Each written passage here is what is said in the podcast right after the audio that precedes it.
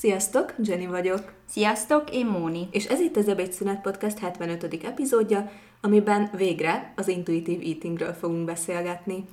Hiszen többen kértétek, hogy beszéljünk erről a témáról is, és ez már igazából szerintem több hónapja terben van körülbelül, de szerettünk volna hitelesebbek lenni ebben az epizódban, és mivel mi annyira nem vagyunk elmélyedve ebben a témában, ezért elhívtuk a téma, mondhatni, egyik szakértőjét itt Magyarországon, Asiama Evelint, aki egyben az első dietetikus vendégünk itt a podcastben, úgyhogy szeretnénk kérni, hogy egy picit mutatkozz be.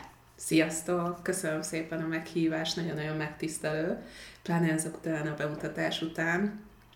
Ahogy mondtátok, igen, dietetikus vagyok, jelenleg fő tevékenységemet a Magyar Táncművészeti Egyetemen végzem, és azért hát ehhez kötném határozottan, hogy miért forrott ki bennem, hogy e felé az antidiéta szemlélet felé forduljak, mert korábban én diabetológián dolgoztam, idős otthonban dolgoztam, egy kisvárosi nappali kórházban, és meg, meg voltak persze ezek az érdekességek, szakmai kihívások, de, de amikor nincs meg az a cheat, tehát hogy, hogy, hogy oké, okay, csinálnék valamit, de valami hiányzik, mert mellette én egyébként színészkedem, zenekarban énekelek, ugye sportolok, és ez az edzőiség is mindig benne ott volt, de, de valahogy nem forrott ki.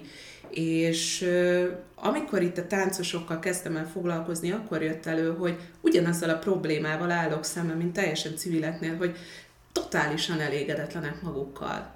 És hogy akkor vált számomra is világossá, hogy teljesen mindegy, hogy milyen testben vagy, ha veled elhiteti a környezetet, hogy te egy rakás kaki vagy, akkor te el fogod hinni, és azt szerint fogsz viselkedni.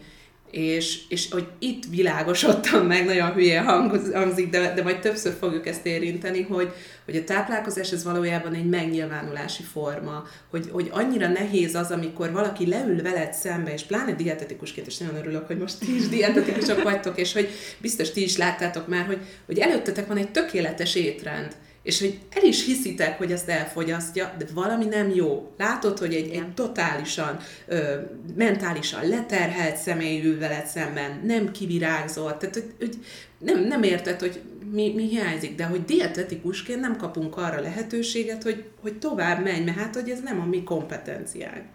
És ezzel szemben, amikor ugye a táncvészeti révén, mivel a 10 éves korosztálytól 20-ig foglalkozunk mindenkivel, hát elindítottam ugye így a közösségi oldalakat, és akkor jött így tényleg kb. ilyen arculcsapású ezek az antidiéta szemléletű posztok, és hogy, hogy wow, dietetikus is foglalkozhat ezzel. Dietetikus is megkérdezheti, hogy miért fogyókúrázol.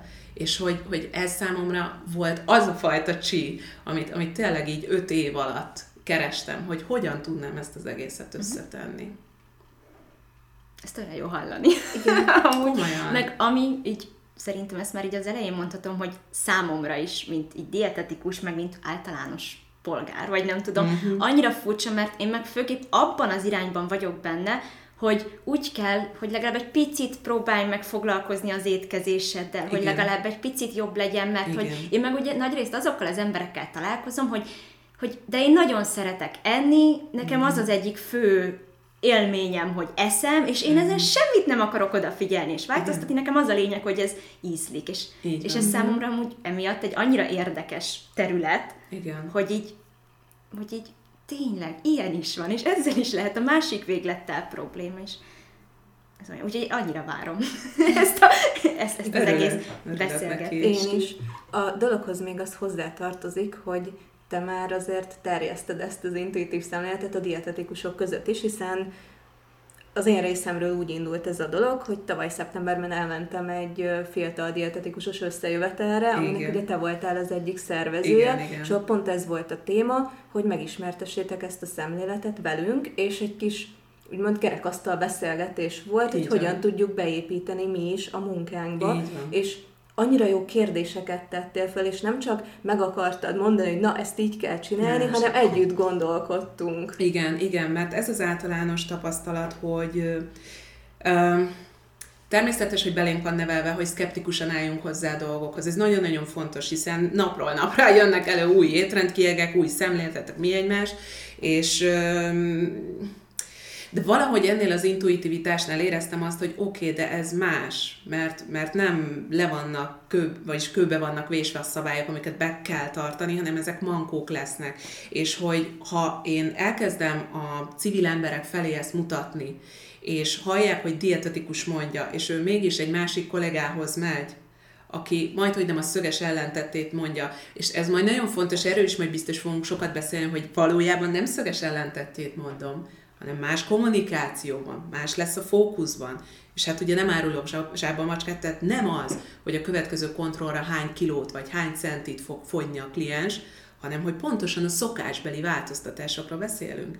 És mondjuk ne adj Isten, nem is fogom megkérdezni, hogy ő hány kiló, és már ezzel milyen oldottabb légkör jön ki, hogy a neve után nem azt fogom megkérdezni, hogy hány centi magas, hány kiló, és már ez egyből ad egyfajta ilyen fölé alá rendelt viszonyt, hogy akkor én most én vagyok a mindenható, és akkor hallgass, amit én mondok, az úgy lesz, hanem elkezdünk beszélgetni.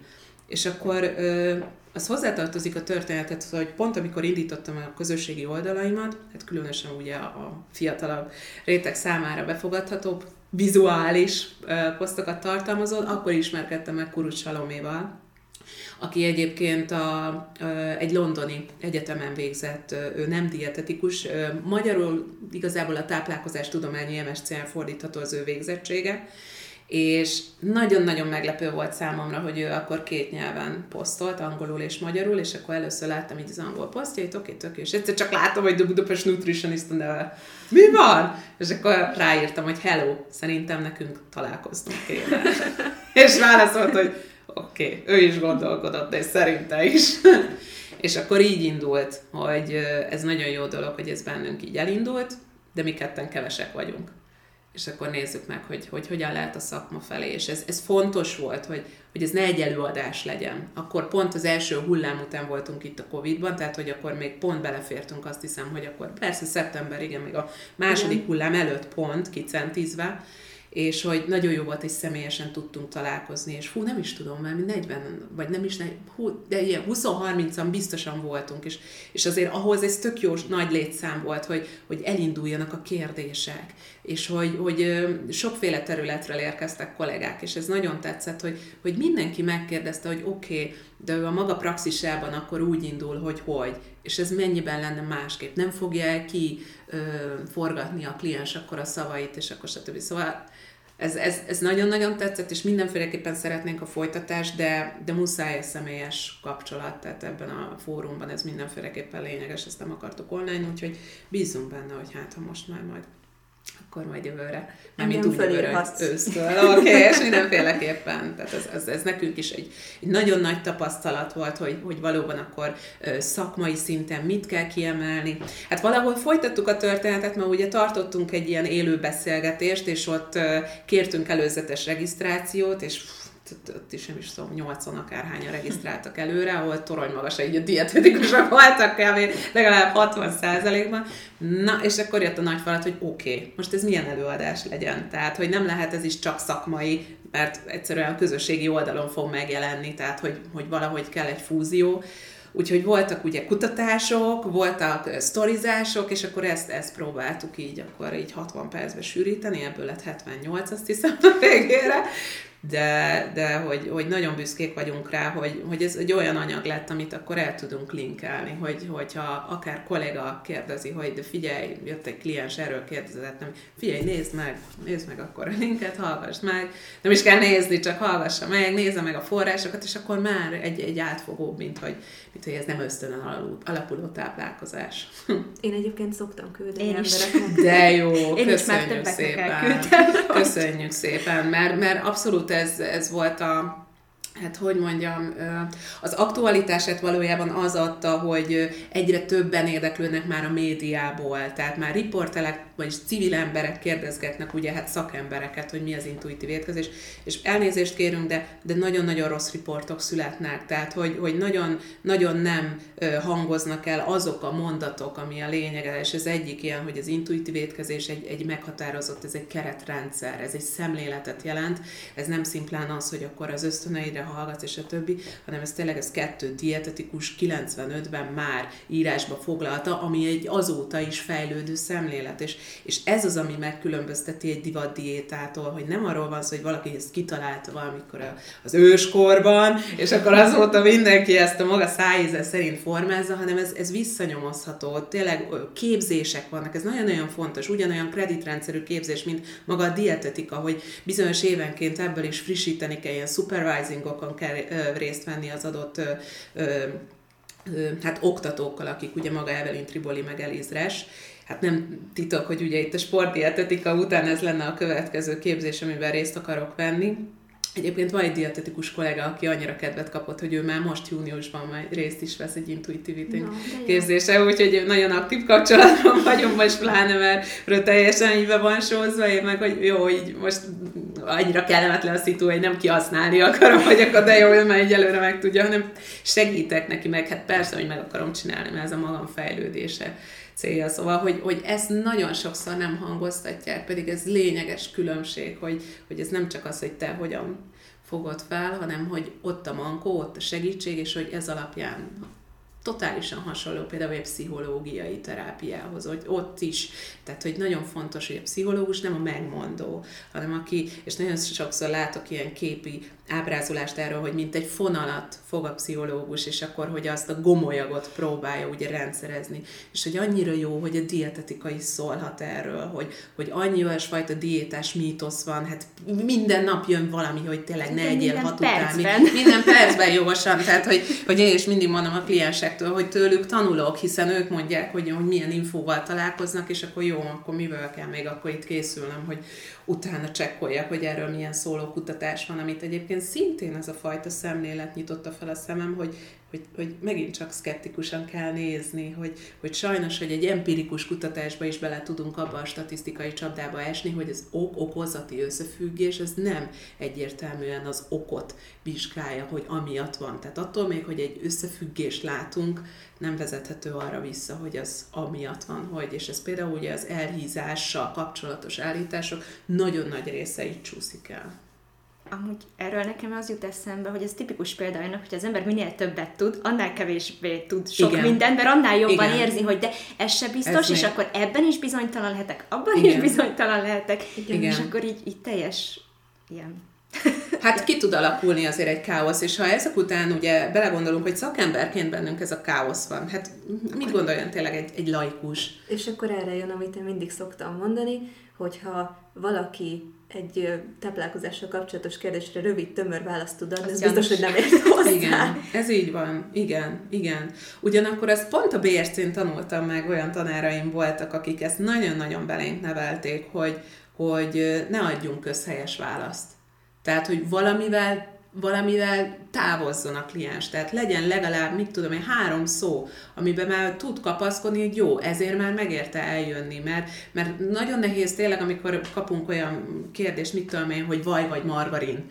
És hogy most igen. tényleg válaszolj ebben, nem tudom, megvan adva mondjuk, hogy pff, tudom, 150 szóban. Hát, hogyan, mi, mit, és akkor, hogy jó, de abban is mondjuk akkor el, hogy elsődlegesen nézd meg, hogy például neked milyen az egészségi állapotod, milyen a beszerezhetőségi lehetőséged, és mi a célod egyáltalán az, amit milyen készítesz. sok minden egyéb é- Így van. étkezési szokás igen, mellett. Igen, tehát... igen, tehát hogy, hogy, hogy valamit akkor is úgy fogni, hogy lehet, hogy most nem azt fogja hallani, hogy vaj, vagy az, hogy margarin, hanem hogy mégis, hogy jó, de minek mentén akkor induljon el, és akkor figyel jobban magára. Szóval, hogy erről a fajta kommunikációról beszélek, hogy ott van, csak hogy, hogy valahogy szerintem úgy volt ez kezelve meg annyi betegségben, hogy például, hogy egyéni tűrőképesség. Ez, ez semmi más, mint az intuíció.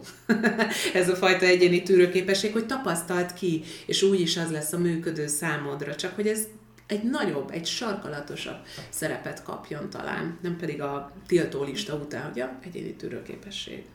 Igen, és amúgy sokszor tapasztalom, hogy ezzel amúgy az embereknek néha van egy problémájuk, mert ez már egyből azt hozza, hogy nekem most energiát és időt kell fektetnem magamba. Pontosan. Nem az, hogy megmondták, hogy így, így, így, és Igen. kész, és akkor innentől kezdve én ahhoz tartom magam, és nem kell onnantól kezdve foglalkoznom magammal, hanem Igen. ez idő, energia, és az már nem minden esetben olyan igen. hívogató, hogy akkor most igen, ez, igen. ezzel tényleg Igen, Feldmár Andrással volt egy nagyon érdekes riport, és ő mesélte, hogy ezt egy körgyűrűhöz tudná hasonlítani egy ilyen városi elkerülő szakaszhoz, ami arról szól, hogy persze nem akarsz bemenni a dzsumbújba, meg a dugóba, úgyhogy egyszerűbb a körgyűrű menni. De hogyha rutinból mindig ezen a körgyűrű mész, egyrészt sokkal nagyobb ívet mész, és mellette, hogyha néha azért kitekintesz, hogy ott van egy másik lehajtó ott, akkor arra még tudsz menni. Először nagyon necces, hogy de hát lehet, hogy rosszabbul járok, lehet, hogy eltévedek, stb de aztán lehet, hogy jó lesz a vége. Elmész másodjára, már sokkal biztosabban mész, harmadjára, tehát megint csak itt a gyakorlás, és amire felhívja a figyelmet ennél a körgyűrűnél is, hogy ehhez le kell lassítani.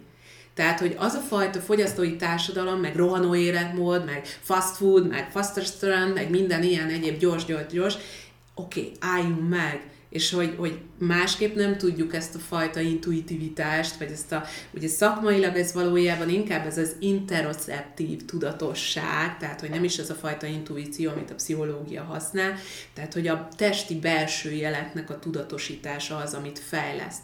És az intuitív étkezés az, az ebben ad egy óriási segítséget, tehát hogy nem, hogy mondjam, mítosz cáfolásba megy bele, hogy akkor már pedig a izé azt rosszul mondja, hanem abban nyújt segítséget, hogy hogyan tudod ezt a fajta tudatosságodat fejleszteni és hogy nekem ez ezért tetszik nagyon, mert az embereknek nagyon gyakran ez hiányzik, mert megszoktuk, hogy, hogy mindent uh, ready to eat rá, tehát hogy, hogy minden, minden tényleg kész van, csak annyi dolgot, hogy bekapd és kész, és már lassan emészteni sem kell, már hogy tovább halad rajta, de hogy, hogy, hogy így nem lehet létezni, tehát nem megkerülhető sajnos az önismeret, és ehhez muszáj, muszáj lelassítani. De hogy, hogy én dietetikusként azért imádom, mert mert egyrészt nagyon tetszik ez a mellérendel, tehát hogy abszolút egyenrangú vagyok uh-huh. a klienssel, és hogy nem kell zsákba macskát árulnom, hogy te most úgy öltél le ide, hogy én most megmondok neked minden szabályt, és ez nem így, hanem, hanem már azért ez egy nagyon jó, hogy valamelyest így ismernek, és akkor tudják, hogy erre számítsanak, és akkor már elindul egy sokkal közvetlenebb viszony. És, és amikor megkérdezem, mindig így előjön dietetikusoknál, hogy, hogy amikor megkérdezzük, hogy milyen a székletürítés, többi. Tehát, hogy amikor ebben a szemléletben ott tartunk, hát akkor már rég mindent tudok róla. És, és nincs, nincs ez az új tördelés, hogy és, és milyenek a székletürítési szokások, és mert, mert tényleg már, már, már annyira kialakult az a kapcsolat, hogy, hogy ja, hát igen, hát az mit tudom egy napi háromszor, igen, az a folyó, stb. Szóval, hogy pontosan az ilyen necces kérdések már annyira oldott hangulatban vannak, és és ezek azért fontosak, mert ezt, ezt, ezt tuti, hogy ti is érzékeltétek, hogy nagyon gyakran nem is talán a kérdésre adott válaszból fog válaszolni, hanem, hanem, hanem egy, így, egyrészt, hogy hogyan, meg egy, egy, egy elhangzott, véletlen kibukott mondatból, Igen. hogy ja, amikor csajokkal elmegyünk bulizni, na, ott, akkor ez hogy szokott. És nem azért, mert hogy én most egy olyan nyomozó vagyok, stb., hanem mert az jelenti azt, hogy oké, okay, akkor most elmondta, amit én hallani akarok, most akkor jöjjön az a része, ami valóban a szokás, és akkor hogy ahhoz hogyan tudunk hozzátenni. Szóval már bocsánat, annyit beszéltem megint, hogy elfelejtettem az alapkérdést, de hogy ez, ez volt a lényeg, tényleg ez, fontos, ez, ez, a, ez, a, ez a lelassítás, uh-huh. és hogy ez nekem nagyon-nagyon tetszik, és hogy, hogy arra emlékszem, amikor még az egyetemen voltunk gyakorlaton, és akkor mentünk ugye kórházi dietet, vagyis bocsánat, klinikai dietetikusokhoz gyakorlatra, és, és én akkor már eldöntöttem, hogy én, én nem tudok ilyen közegben dolgozni. Nekem nem elég öt perc a beteg ágy mellett és, és, és ez nagyon nehéz volt, mert pont a tanáraimmal beszéltem erről nagyon sokat, és hogy mondták, hogy de Evelyn, nem tudsz mit csinálni. De én ezt nem fogom csinálni. És, és ez is a nagyon nehéz, tehát hogy, hogy emiatt sem dorgálom a kollégákat, mert óriási kalapom emelem, hogy igenis ők, akik beleállnak, hogy jó, 5 perc áll rendelkezésre, akkor 5 percben, amit lát, akkor kihozzon. Ez is kell, de, de hogy hál' hogy voltak olyan lehetőségeim, hogy akkor azt mondjam, hogy, hogy rendben itt ez, ez, ez kiindul egy, egy folyamattá.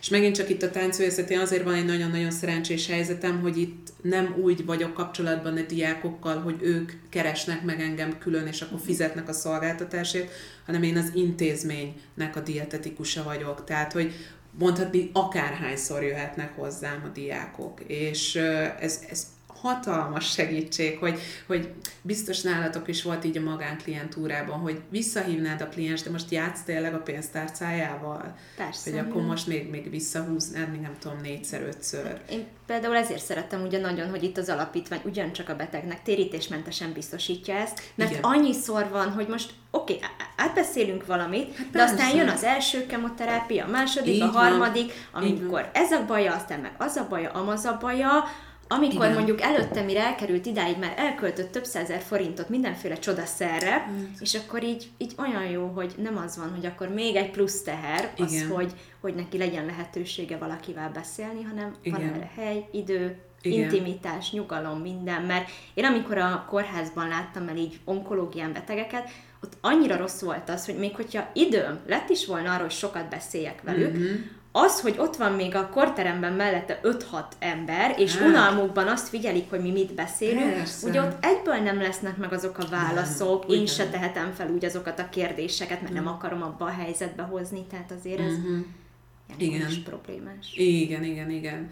Üm, ugyanakkor nagyon érdekes, üm, hogyha szabad tényleg ilyen kulisszatitkokat mondani, hogy hát azért ugye vannak a táplálkozási gurúk, meg mi egymás, és azért, hogyha már itt az anyagi kérdést nézzük, hát csillagászati árakat kérnek el, és tényleg nulla végzettséggel, és nekünk azért egészségügyi szinten tényleg továbbképzésekre kell járni, működési engedélyt, ANTS engedélyt, milyen, és ezek mind pénz, pénz, pénz, stb. Tehát, hogy én, én erre mertem ezt mondani, hogy, hogy bocsánat, de tényleg annak van egy díja akkor a civileknél, hogy, hogy nálam is egy konzultáció annyiba kerül amennyi, és hogy én nem csak egy gépet vettem, és akkor megnyomlak, és az a bajod, hanem egy-másfél órán keresztül beszélünk folyamatosan, és nem csak kitöltöm az időt, hanem kérdezek, és, és reagálok arra, amit mondasz, tehát hogy figyelek, és hogy, hogy ez, ez ilyen, de hogy pontosan ebben a szemléletben látom, hogy, hogy ezt, ezt nem kell erőltetni az emberekre, hanem hogy maguk érzik, hogy, hogy igen, ez idő, ez nem egyetlen, és már annyira jó, hogy így jelentkeznek emberek, hogy maguk is tudják, hogy ez nem egy alkalom lesz, hogy én leülök, és akkor elmondom, hogy hogy kell csinálnia,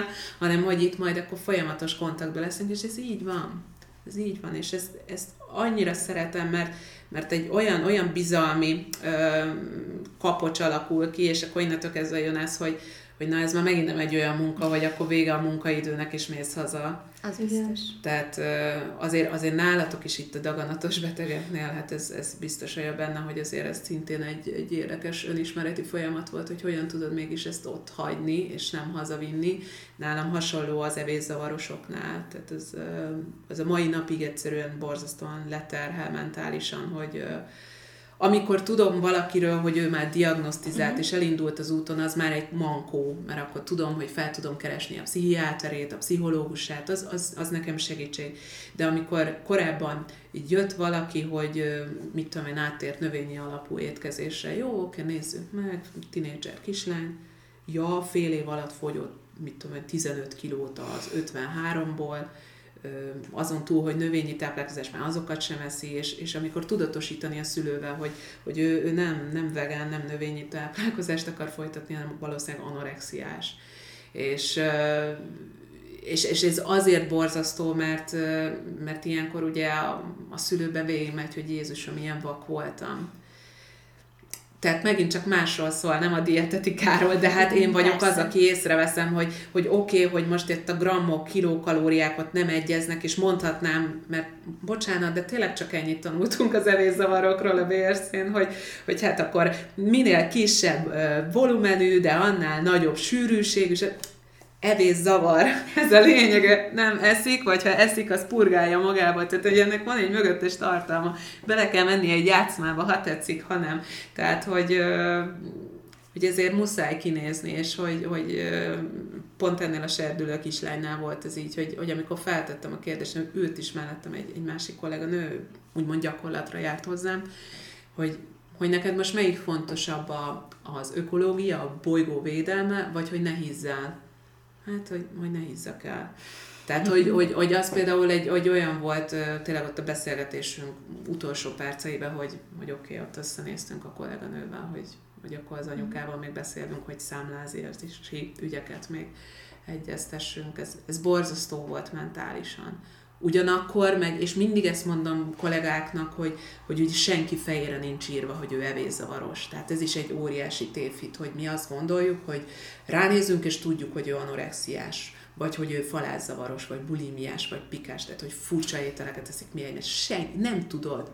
Ez, ez idő, mire kiderül pontosan ezekből az Persze. véletlenül el elhangzott mondatokból, és hogy, hogy, hogy ott jön elő az az ember, hogy akkor már nem csak egy applikáció vagy, hogy akkor most ez hú, az több, az kevesebb, az, hanem amikor utána kérdezel, hogy rendben, de ez milyen körülmények között, és bűntudatod van, ha azt fogyasztottad, és a többi.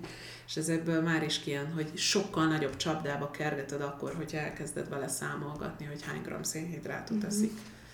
És, és ahogy ugye itt az evészavarokkal egyre többet foglalkozom, látom, hogy például onkológiai eseteknél is sajnos nagyon gyakori tud lenni, hogy akkor így belemegy egy, egy anorexiába.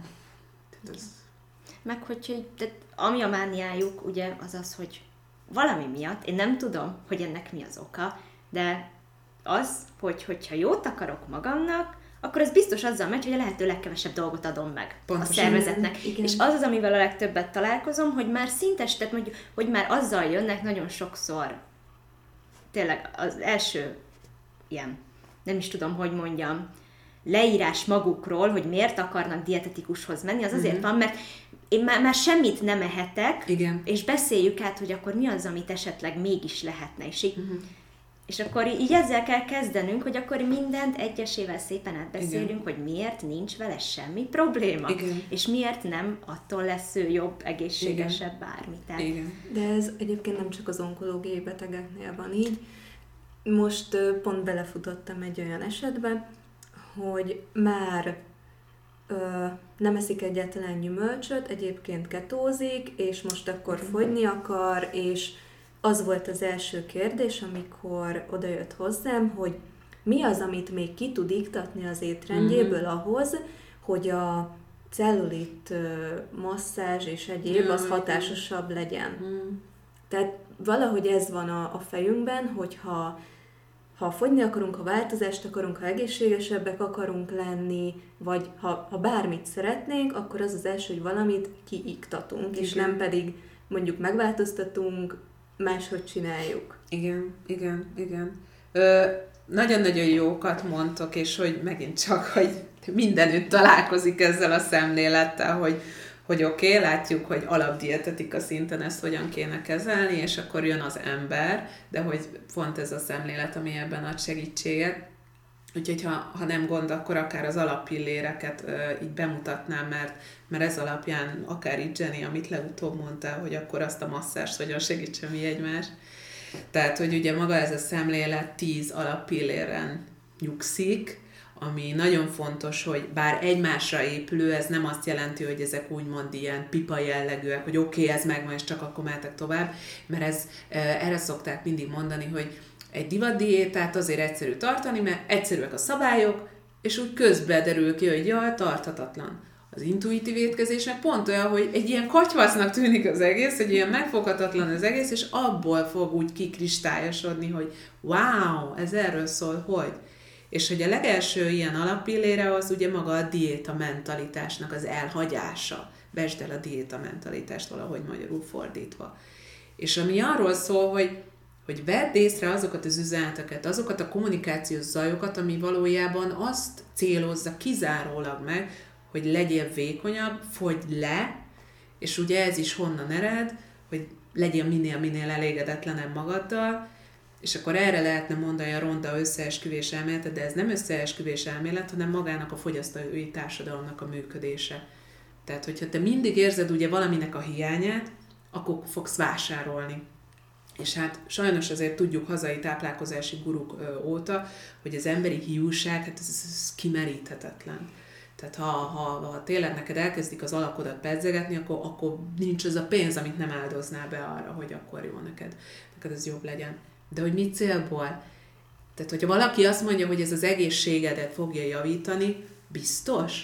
Tehát ez az alappillér, ez nekem azért nagyon-nagyon tetszik, hogy megkérdőjelezi az egészet, hogy hogy értem, hogy te akkor cellulit masszásra jársz, infrabringára, engem az infrabringával azért lehet az őrületbe kikergetni, mert én ugye gyermekkorom óta sportolok. És hogy én a sporttal hál égnek, hogy úgy találkoztam, hogy nekem nagyon tetszett, ahogy bógniznak, ahogy szaltóznak, hogy fekvőtámasz. Tehát, hogy az elem, a gyakorlás, ez, hogy, hogy még, még, még, és utána jött elő, hát sajnos amiatt, mert a fit kid sajnos ilyen fordulókból áll, hogy van a koreográfia, és van a testforduló, tehát tíz éves gyerekként kiállni a színpadra fürdőruhában, ez, ez a mai napig megbocsáthatatlan bűnnek tartom. Tehát, hogy már ott találkoztam azzal, hogy oké, okay, a sport az arról is szólhat, hogy akkor alakformálás. De hogy nagyon sok ember ezzel találkozik, hogy a sport az neki csak azt jelenti, hogy kalóriaégetés.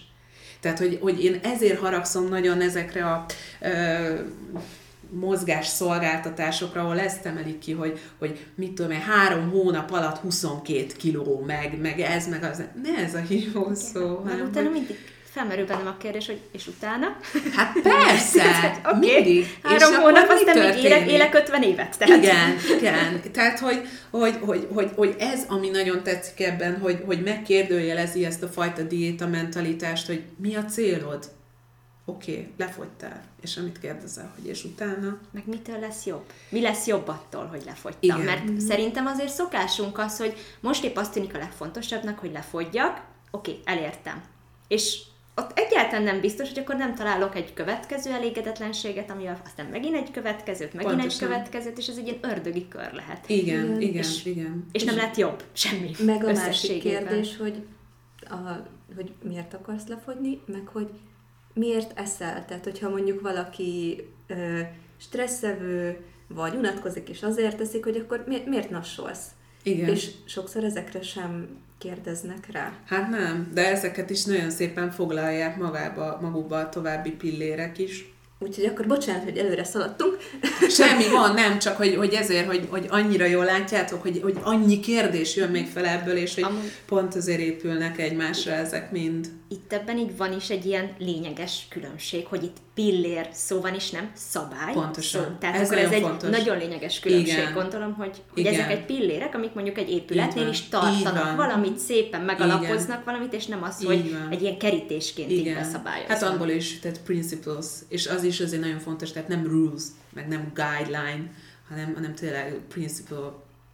Olvasd el, gondolkodj el rajta, és befészkeli itt most kezdtük az első alappillére, de én, ha már így szakmai körökben vagyunk, én jobban szeretem úgy a bemutatását, hogy négy olyan alappillér van, ami kifejezetten ennek az interoceptív tudatosságnak a fejlesztését segíti, tehát hogy mik azok a pontok, amit mindenféleképpen fejleszteni kell, és az egyik ilyen alappillér lesz ugye maga az éjségnek a tudatosítása, a jól lakottságnak a tudatosítása, akkor, hogy a mozgást azért végezd, mert örömforrás, és akkor mellette ugye a negyedik, ami szintén még nagyon nehéz, és az egészet összefonja, hogy a megelégedettségedet érezd meg, és majd mindjárt ezeket is kibontom, hogy, hogy melyik mégis mit jelent.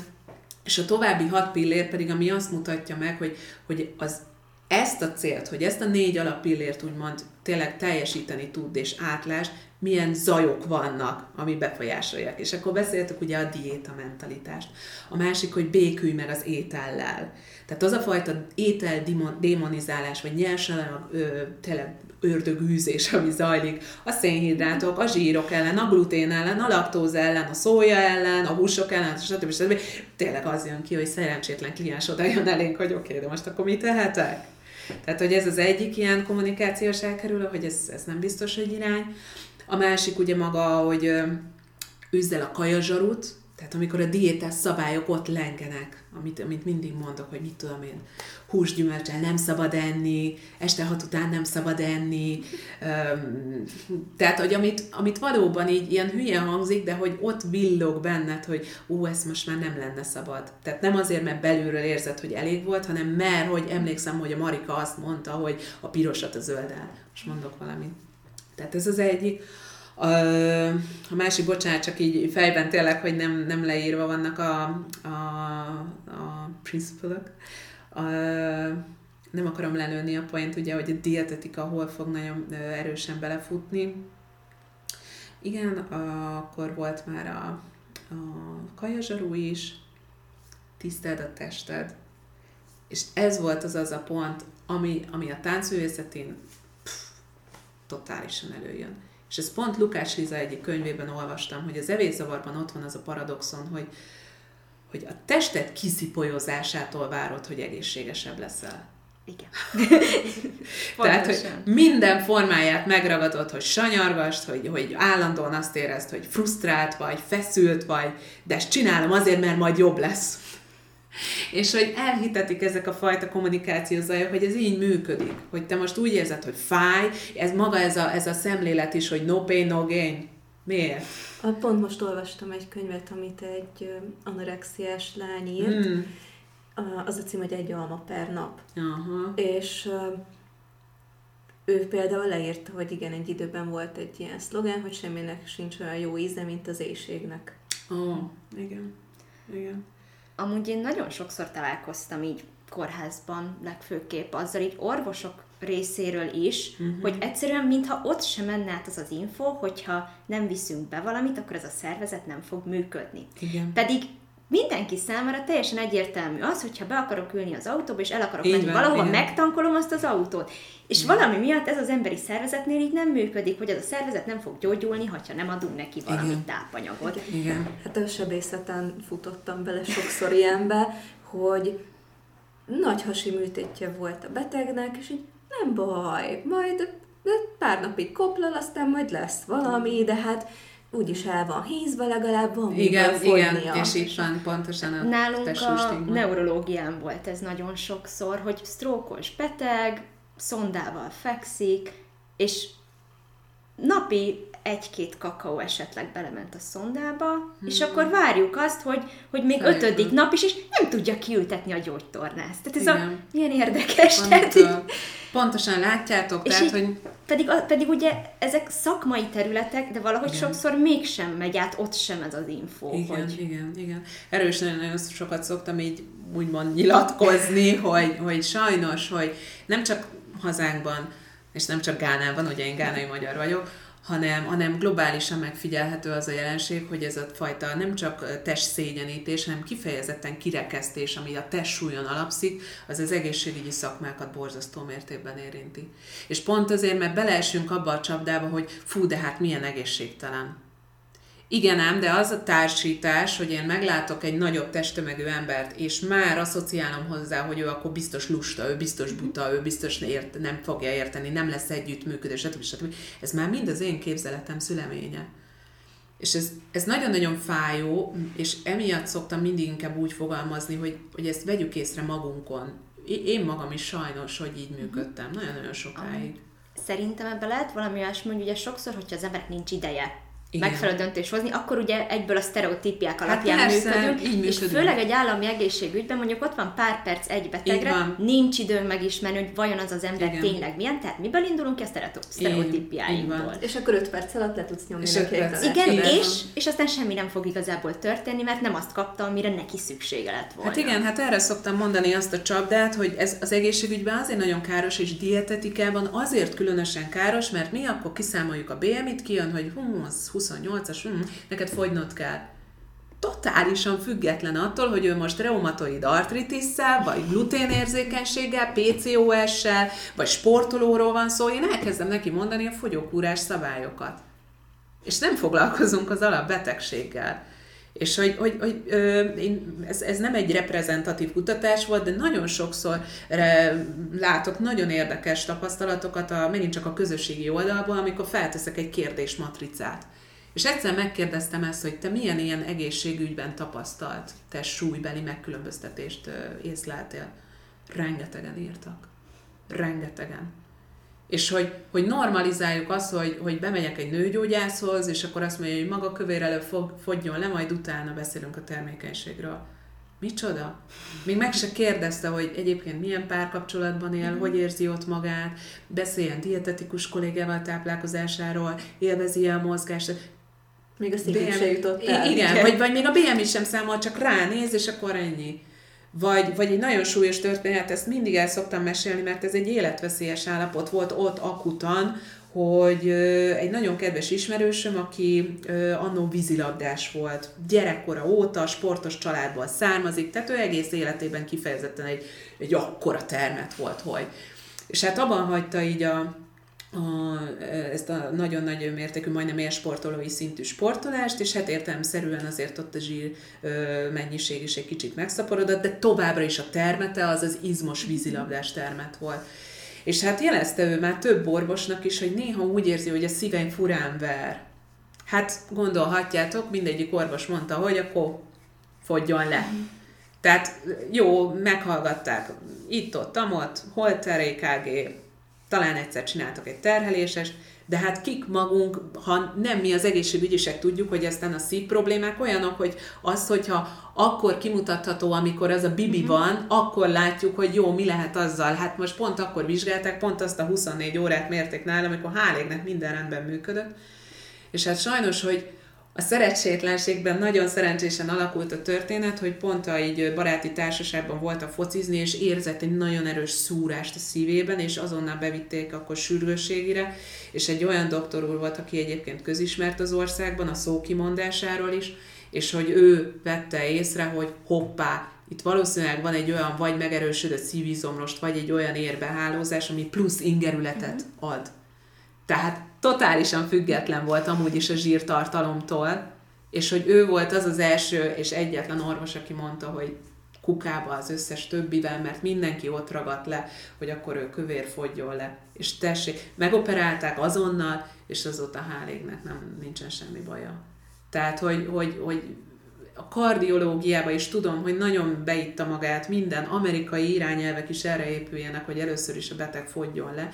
Egyébként hozzáteszem, most ezt, bocsánat, elfelejtettem megnézni, de majd szívesen átküldöm, hogy, hogy mindegy, nem is tippelek, de megvan az egyik, azt hiszem A, nem A, E szintű evidencia színben, hogy ha nem tudjuk lefogyasztani a beteget, akkor legalább törekedjünk arra, hogy tartsa a súlyát. Uh-huh. És ez már úgy gondolom, hogy egy ilyen fény az éjszakában, hogy el fogunk indulni, hogy valóban már kezdenek rájönni, hogy azzal, hogy mi állandóan gyapáljuk a beteget, hogy fogjon le, fogjon le, és mondjuk ő le is fogy, utána fel fog ugrani a súlya, és ezzel a súlyingadozással is sokkal rosszabb egészségügyi állapotot fogok okozni, mint a békén hagytam volna. És már meg annyi, megint csak empirikus kutatás van ezzel kapcsolatban, ahol ugye nem úgy vizsgálgatnak, hogy akkor vannak a kövérek, meg a nem kövérek, hanem teljesen más szemlélet szerint, és ott előjönnek ezek a különböző betegségek, hogy majd, hogy nem független a testsúlytól. És a másik, hogy vizsgáltak pont cukorbetegek körében, hogy akkor milyen prognózis látható így akkor kövérek, nem kövérek esetében, és akkor volt az egyik csoport, amelyiket békén hagyták úgy, ahogy van, másikat meg fogyókúráztatták, visszahíztak minő meglepetés 5-10 éven belül, és azt látták, hogy akik békén hagytak, azoknak jobb volt az mhm. egészségi uh-huh. állapotuk. Pont most olvastam egy ilyen kis statisztikát, számukra nem emlékszem én is, vagy én sem pontosan, de az volt a lényege, hogy annak az esélye, hogy valaki mondjuk egy 40 fölötti BMI-ről le tud fogyni 25 alattira, gyakorlatilag így az 1-2 százalék körül minimális. mozgott, tehát egy, egy minimális, akkor viszont miért ezt erőltetnénk? Miért ezt erőltetjük? Miért nem indulunk el egy másik irányba? Igen, igen. Mert hogy erre mondom mindig, hogy az egyik legszembetűnőbb ilyen példa, amikor ugye javasoljuk az embereknek, hogy például a salátájukat bátran gazdagítsák hidegen sajtolt olajokkal. Olajjal? Hát ez kanalanként plusz 100 kiló kalória. Vagy ugyanezt az olaj, egy nyugodtan kis olajos mag, menjen rá. Igen. Olajos. Jézus, hát ez szízna. És akkor tessék, itt van már is az, hogy emiatt nem fogja bővíteni a nyersanyagválasztéket, pedig legalább ott adnánk esélyt a telítetlen zsírsavaknak, élemirostoknak, fitonutrienseknek, lehet, hogy amiatt fog nagyobb mennyiséget fogyasztani itt a zöldségekből mi egymás,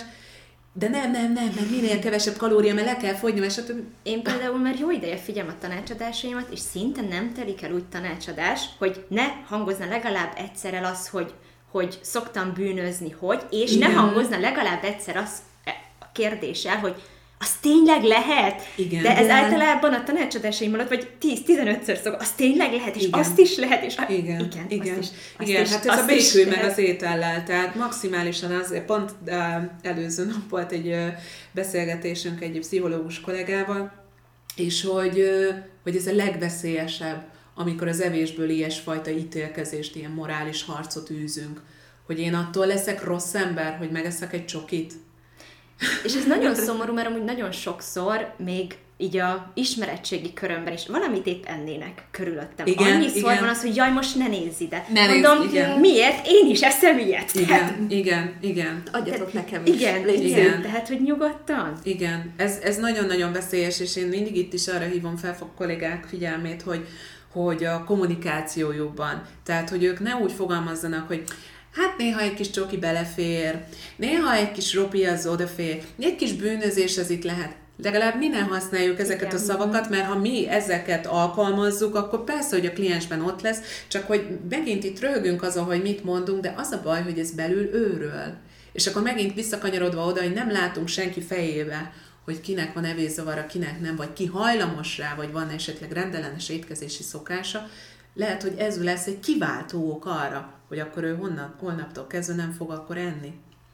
Tehát nagyon-nagyon nehéz, és én mondom, ehhez tényleg egyedül vagyok. Tehát én hiába, én nagyon karakán módon itt tudom, hogy minden frontot megtámadok, de nem vagyok elég, és ezért, ezért szeretném tényleg így kollégáknak megmutatni, hogy, hogy ez most nem azt jelenti, hogy mindenkinek intuitív étkezés szakértőnek kell lenni, nem, hanem hogy ezekre, ami, ami, amit mondtál, hogy, hogy tényleg annyira minimális a hatékonysága annak a testtömeg csökkentésnek, mi lenne, hogyha a fókuszt elvennénk erről, hogy akkor valóban ott a teljesítményében, az egészség fejlesztésébe vegyünk részt, és hogy, hogy látjuk azt, hogy, hogy tudunk úgy, ö, bőven van mit tenni a táplálkozási szokással, de ne az legyen a motorja, hogy akkor, amikor a következő kontrollra jön, akkor lemérem, akár centivel, akár kilóval, hanem megkérdezem, hogy és most mit próbált ki, milyen új receptet? És, és nem fog érdekelni, hogy tényleg mi változott a testsúlyában, mert lehet, hogy nem változott. Sőt, lehet, hogy nőtt, mert végre valahára nem sanyargatja magát. Szóval, hogy ez, ez, ezek amiatt nagyon nehezek, hogy tényleg mondom, van egyrészt ez a négy alappillér, ami a tudatosságot fejleszti, de hogy talán ez a hat kiegészítő alappillér, amiből még kettő hátra van egyébként, hogy, hogy például ez egyik, és ezt Jenny már említetted is, hogy, hogy nagyon figyelek, bocsánat, a fordításra, tehát, hogy, hogy ö, ö, kis törődő gondoskodással gondoskodj tényleg magaddal, foglalkozz magaddal, ami igazából az érzelmi evést meríti ki. Tehát, hogy, hogy ez is már így, így hogy az érzelmi evés rossz, a stresszevés rossz. És onnantól kezdve, hogyha az ember ezt a szituációt észleli magán, hogy Jézus, amin ideges vagyok, és eszem rossz ember vagyok, nem fog azon gondolkodni, hogy de miért van ez a helyzet. És itt Máté Gábor szavait iszom, dr. Máté Gáborét, hogy, hogy, hogy a függőt nem szabad okolni azért, hogy ő most azzal a szerrel pusztítja a testét, kizsigereli magát, kiszipolyozza mi egymás azért a néhány órányi élvezetél, hanem tegyük fel a kérdést, hogy mi van a háttérben, hogy szerencsétlen beáldozza ezért a néhány órányi örömért, hogy, hogy a hátralévő életét meg szanaszéjel szedi, tehát hogy mi készteti rá. És akkor igenis megvan, hogy a megoldás ez nem, nem egy mondat lesz, nem csak annyi, hogy ne egyél glutént én például ennek szerintem a másik oldala vagyok, mert én meg a stressz nem evő, evő. vagyok. Igen, Tehát én igen. meg nem tudok enni, ha stresszelek, de uh-huh. például már eljutottam odáig, hogy nem stresszelek rá még arra is, hogy most épp nem tudok enni, mert tudom, hogy nem igen. attól leszek még a jelenleginél is soványabb, ha uh-huh. mondjuk épp most nem tudtam reggelizni, mert valami uh-huh. miatt izgultam, igen. nem mente, igen. hanem akkor jó, oké, azt most kihagyom, majd eszem, hogyha sikerül. Aztán tudom, hogy előtte is, meg utána is a napjaim jó részében rendesen eszem, Igen. tehát hogy most nem azon az egyen fog múlni. Így van. És így amúgy korábban is el is tudok kezdeni újra enni, mert hát hamarabb, persze. hamarabb, sokkal hamarabb lecsengész így ez, hogy akkor most stresszeltem. Igen, igen. És így nem az, hogy ez még tovább így kitart, hogy... Hát persze, hogy akkor ez belevisz az ördögi körbe. Hát igen, ez a nagyon nehéz, és erre én nagyon szeretem, tehát kifejezetten az érzelmi evés vizsgálatára borzasztó hasznos egyébként az intuitív étkezésnek a kérdőíve. Tehát ez is fontos, hogy van erre egy felmérő kérdőív, külön, amit lehet akkor empirikus kutatásokra használni, és külön, amit itt civilek körében kicsit egyszerűsített, és az igaz-hamis válaszokkal lehet jellemezni, és hogy az érzelmi evésnél külön rákérdez arra, hogy ha stresszes állapotban vagyok, ha magányosnak érzem magam, ha unatkozom, vagy ha nincs mit tenni, akkor eszem, csak azért, hogy valamit csináljak. És ez nagyon fontos, mert, mert most megint csak rohanó világban nem gondoljuk végig, hogy most az evés mit célt szolgál. És ö, megint csak itt találkozunk a pszichológiával, hogy ugye a Bern féle ö, éjségfajták, amit hála a magyar származású és itt tevékenykedő Lukács Lizának, aki kiegészítette úgy, hogy az evésre fordította ténylegesen, hogy jé, ezek az pszichológiai éjségfajták, valóban megfigyelhető, hogy ennek a kompenzálására alkalmazza magát az evést. És ez a nagyon-nagyon fontos, hogy, hogy túl azon, mert most legyünk őszinték, azért minden ember tudja, hogy a, a tényleg a túró desszert helyett sokkal jobb lenne a brokkoli tenni. Na de, na, akkor is ott van a na. És hogy hogy, hogy miért nem megyünk utána, hogy mi van mögötte. Lehet, hogy ténylegesen van egyfajta, most nem akarom ezeket az éjségtípusokat felsorolni, de tényleg az egyik leggyakoribb akár az elismerés éjség. Hogy egyszerűen nem tapasztalja meg az ember se a munkahelyén, se a családjában, se a baráti körében, se sehol a világon az, hogy, hogy büszkék lennének rá. És ezért most elhatározza, hogy ő most akkor le fog fogyni, vagy hízni fog, vagy izmosodni fog, mert ugye ez férfiaknál is ez egy előforduló probléma, hogy nem felel meg a testem annak az izmos ideálnak, akkor most én mit csináljam? Bezek, hogyha ezt elérem, akkor ah, kitüntetnek, mindenki ölelgetni fog, szeretni fognak, összejárunk, se.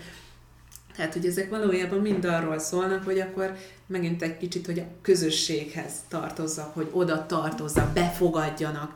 És ugyanez volt, amit itt a táncosoknál is észleltem, hogy, hogy ez, ez már rég nem arról szól, hogy mit tudom, hogy nem tudja olyan magasra emelni a lábát attól a súlytól, vagy hogy nem tud olyan, ö, mit tudom én, koreográfiát megtáncolni, hanem az, hogy azt mondja egyszer az életbe a balettmestere, hogy szép munka amúgy most így el fogok kicsit kanyarodni, csak így eszembe jutott erről, hogy milyen magasra emelik a lábát és a testtömeg. Most tavaly nyár környékén, meg most is nemrég szerintem egy hónapja, voltam a cirkuszban. Most már ugyan főképp nem állatos műsorok vannak, akrobaták, igen. igen. Artisták, artisták igen. nem tudom, hogy hívják őket, szóval, szóval ugye mindenféle lovakkal, minden csodálatos dolgokat csinálnak, és ami egyből megragadt mind a két alkalommal a szembe, a nyári alkalom az ilyen nemzetközi volt. Uh-huh. Tehát a legkülönbözőbb országokból uh-huh. jöttek, uh-huh. most főképp uh, magyar előadók voltak, és nőiesek voltak. Igen. És szépek. Tehát Igen. úgy szépek, hogy egészségesek. Változatos szépek. testforma. Igen, tehát Igen. én mondom, tehát úgy szépek, hogy jó volt rájuk nézni, mert voltak vékonyak, voltak vastagabbak, Igen. és mindent meg tudtak csinálni. Pontosan. És a férfiak elbírták, elbírták őket, őket, és kibírták Igen. emelni, és Igen. jól nézett ki, és a, ugyanolyan ruha is mindegyiken jól nézett ki, és Igen. annyira jó volt ezt látni, hogy, uh-huh. hogy nem az volt, mint régebben, hát én nem vagyok túl idős, de ahogy, amit meséltek, hogy volt igen, hogy, hogy, hogy, hogy ugye iszonyatosan vékonynak és nagyon Igen. szákásnak kellett lenni, és hogy ők meg és nem úgy voltak vaskosabbak, hogy most már annyira izmosak voltak, igen. hanem amikor látszik, hogy olyan olyan kicsit húsis, igen, igen, tehát olyan formás. Igen, igen, igen. Tehát ez, ez, ez nagyon-nagyon fontos, megint csak, tehát hogy túl azon, hogy akkor a testsúly stigma ott az egészségügyben, de hogy általánosan a szemünk is már mihez szokott hozzá, milyen testeket idealizálunk, és akkor, hogy ahhoz hasonlítsunk. Tehát, hogy ez, ez megint fejlesztendő és hogy, hogy mert megszoktuk, hogy, mert, hogy a, a, a vékony, az izmos, és akkor most mondják, igen, hogy az új vékony az izmos, tehát hogy, de már az izmos sem elég izmos. Pont az egyik ilyen beszélgetésem volt a, ezzel a jogakörökben mozgó lányjal, hogy aki egyébként jogos stúdiók tulajdonosa, hogy ő esett bele abba a hibába, hogy annó ő túlsúlyos volt, aztán abból lefogyott ott, hogy ú, de vékony vagy, aztán elkezdett ugye tudatosabban úgy edzeni, mozogni, azért, mert tetszenek neki egyébként azok a gyakorlatok, akkor már megkapta, hogy túl izmos, és ő akkor mondta ezt, hogy figyelj, most akkor már kopjatok le rólam. és hogy neki az volt az a pont, hogy oké, okay, innentől kezdve tényleg a testét olyan szinten békén fogja hagyni, hogy hogy néz ki, alkalmazkodik, ahogy alkalmazkodik, mert ő szeret kézen állni, abban tartani, különböző ilyen animal flow gyakorlatokat csinálni, és a teste ehhez fog igazodni. Nem pedig az, hogy most hány kilót mutat a mérleg, vagy megint csak milyen méretű ruhát hord, ami, ami az egyik boltban ennyi, a másikban annyi, sőt és lehet, folyamatosan nő. Nekem például anyukám, amikor 18 éves volt, akkor ő 36-os méretet hordott akkor, uh-huh. és ugyanannyi kiló volt, mint én. Uh-huh. Rám most a 32-es sem jó mindig, uh-huh. mert néha nagy. Uh-huh. És ugyanakkor a testtömegünk. Tehát, uh-huh. hogy még igazából így a idő folyamán is ezek valahogy így össze-vissza másznak. De amúgy egy bolton belül is, tehát Igen. velem gyakran megesik, hogy bemegyek egy boltba, felpróbálok két felsőt, és akkor az egyik az, mit tudom én, az M-es az feszül rajtam, Igen. a másik az meg XS-es, és leesik róla. Igen, pontosan. Tehát, hogy, hogy megint ez a külső kontroll, hogy minek akarsz megfelelni, és hogy ez nem olyan dolog, hogy jó, azt elérted és kész vagy, hanem nem, akkor jön a következő. Egy kicsit olyan, mint ez a, ez a, a, a családalapítás, hogy akkor először összeházasodtok. Mikor jön a gyerek? Jön a gyerek. Mikor jön a tesó? Jön a tesó. És a következő, és a következő. Tehát, hogy ennek nincsen vége. Mikor jönnek az unokák? szólnak, hogy miért kellett annyi. És miért kellett annyi. Tehát, hogy, hogy nincsen jó, nincsen az, hogy oké, okay, te most megkapod az élet kupáját, elismerést, tart, stb. stb. Hanem, hanem ez olyan, hogy fel kell venned azt a, azt a ritmust, ami neked esik jól. És hogy amíg nincs meg ez a fajta tényleg a kung fu panda óta tudjuk, a belső béke, de komolyan, addig te csinálhatsz bármit, nem fogsz megfelelni senkinek. Egyébként nagyon vicces ez a kung fu panda is, tehát hogy pont amióta ebben a szemléletben dolgozom, és egyszer megnézte a tesom a, a kisfiammal ezt a mesét, hogy ez a mese semmi másról nem szól, mint a test pozitivitásról. Nézzétek meg ilyen szemszögből a mesét, zseniális. És hogy, hogy tehát gondolj bele, hogy, hogy ott vannak a, a harcosok, a tigris, a kígyó, a, a szöcske, vagy tücsök, bocsánat, mindig keverem őket, meg a majom, és akkor ők már évek óta készülnek, hogy ki lesz a sárkányharcos, és egyszer csak megjelenik egy szőrös puha panda, és akkor azt mondja rá a mester, hogy ő, ő lesz. Mi? Ő, hát nézd már rá, mit csinál, stb. És amikor ettől ugye elvonatkoztatnak, hogy jó, oké, mindegy, akkor szálljon be az edzésbe, ugyanazt a munkát csinálja, végig küzdi magát, stb. stb. Jé, a végére kiderül, hogy tényleg mégis ő. Tehát uh, amúgy, amúgy zseniális ez a mese, és, uh, és már egyre jobban nézem ezeket, akár a Disney meséket is, hogy ott is próbálnak nyitni, tehát a hercegnő és a béka, hogy már színes bőrű a női főszereplő, csak más kérdés, hogy a mese 80%-ában békaként van ott, de nem, majd már indultunk, hogy legalább alapvetően színes bőrű amúgy a, a, a hercegnő. De hogy ezek a nyitások a mesékben is kell, hogy legyen, a, a Barbie babákban is kell, hogy legyenek ezek a testpozitív babák, tehát hogy, hogy tényleg az, hogy már egy öt éves kislány anorexiás, tehát, hogy, hogy, hogy már nagyon-nagyon alacsony ez az életkor, amikor már azt jegyzi meg a kislány, hogy nagy a fenekem tehát, hogy, hogy itt tartunk, hogy, hogy már egy kisgyerek, akinek még tökéletesen a mozgásfejlődése, az annyi fejlődése, mert még bőven ott az elején vagyunk, ő már azzal van elfoglalva, hogy hogy néz ki. Ez honnan máshonnan jönne, mint hogy mit lát a környezetéből, mi éri. Tehát, hogy, hogy óriási felelőssége van mindennek, mindennek, minden média tartalomnak, a szülőnek sajnos, hogy, hogy ő mit ad a gyerekek kezébe, és hogy ő hogyan cselekszik. Tehát én, én mindig elmondom ezeknél a, a posztoknál, vagy bármilyen megnyilvánulásnál, hogy ez, ez nem egy okolós, ez nem arról szól, hogy te most hülye vagy, hogy ezt eddig így csináltad, stb., hanem hogy tudatosítsd, hogy te akkor próbálj ezentúl másképp viselkedni, mert te hatással vagy a környezetedre. Nem csak arra, hogyha te szülő vagy a gyerekedre, mert kapcsolatban leszel mással. Ahogy mész az utcán. Tehát egy vad idegenre lehet, hogy hatással leszel, hogy, hogy valamiért ott rád néz, hogy te mit mondtál, hogy viselkedsz, stb. stb. stb. Ez nagyon-nagyon fontos. Tehát, hogy, hogy ezt úgy, úgy el kell hinteni mindenkiben, és, és hasonlóképp a fenntarthatóságra való nyitás, hogy nem attól lesz csak tényleg valakinek alacsonyabb az ökológiai lábnyoma, hogy innentől kezdve zero waste van, meg mindenből akkor csomagolásmentes, stb. stb., hanem lehet, hogy neki csak annyi, hogy a fogmosás közben elzárja a csapot. Tehát ez, ez, ez ugyanez itt is. És akkor nem azt fogom a gyerekem előtt mondani, hogy nézd, ott áll ez a dagat, hanem nézd, ott áll ez a piros pólós és nyuansznyi a különbség, de, de majd megint más, más hogy, hogy, hogy, hogy nyilvánulok meg.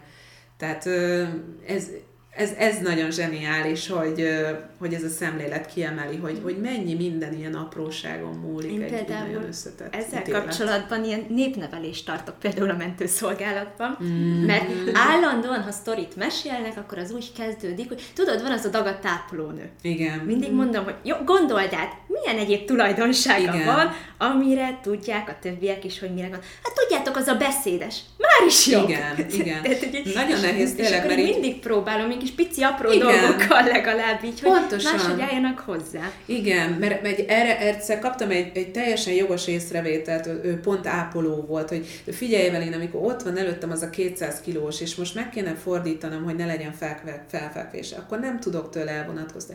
De mondom, értem, de akkor sem a személyre haragszol, hogy ő most hány kilós, hanem a szituációra, hogy ez tényleg nem jó, hogy neked kell őt megfordítani, Persze. amikor látszódik, hogy köztetek különbség van. Csak hogy az a baj, hogy te ilyenkor elkezdesz haragudni arra az emberre, hogy hát hogy képzelő, hogy ő ilyen dagat, és nekem most akkor hogy meg kell fordítani. Tehát, hogy ezt is gondolja végig, és hogy igen, maga ez a helyzet, ez, ez nagyon szerencsétlen, nagyon pekhes, csak ilyenkor jön, hogy figyelj, csináld már meg te, vagy gyere, és akkor együtt fordítsuk meg, mert egyedül ezt nem tudom. Szóval, hogy, hogy, hogy pont az a nehéz mindenben, hogy mindennek van valóság alapja. Csak hogy, hogy gondoljunk már bele, hogy mi lesz az üzenete, vagy mi lesz a, a kimenetele, a hozadéka annak, hogyha én ezt a szót most kiejtem.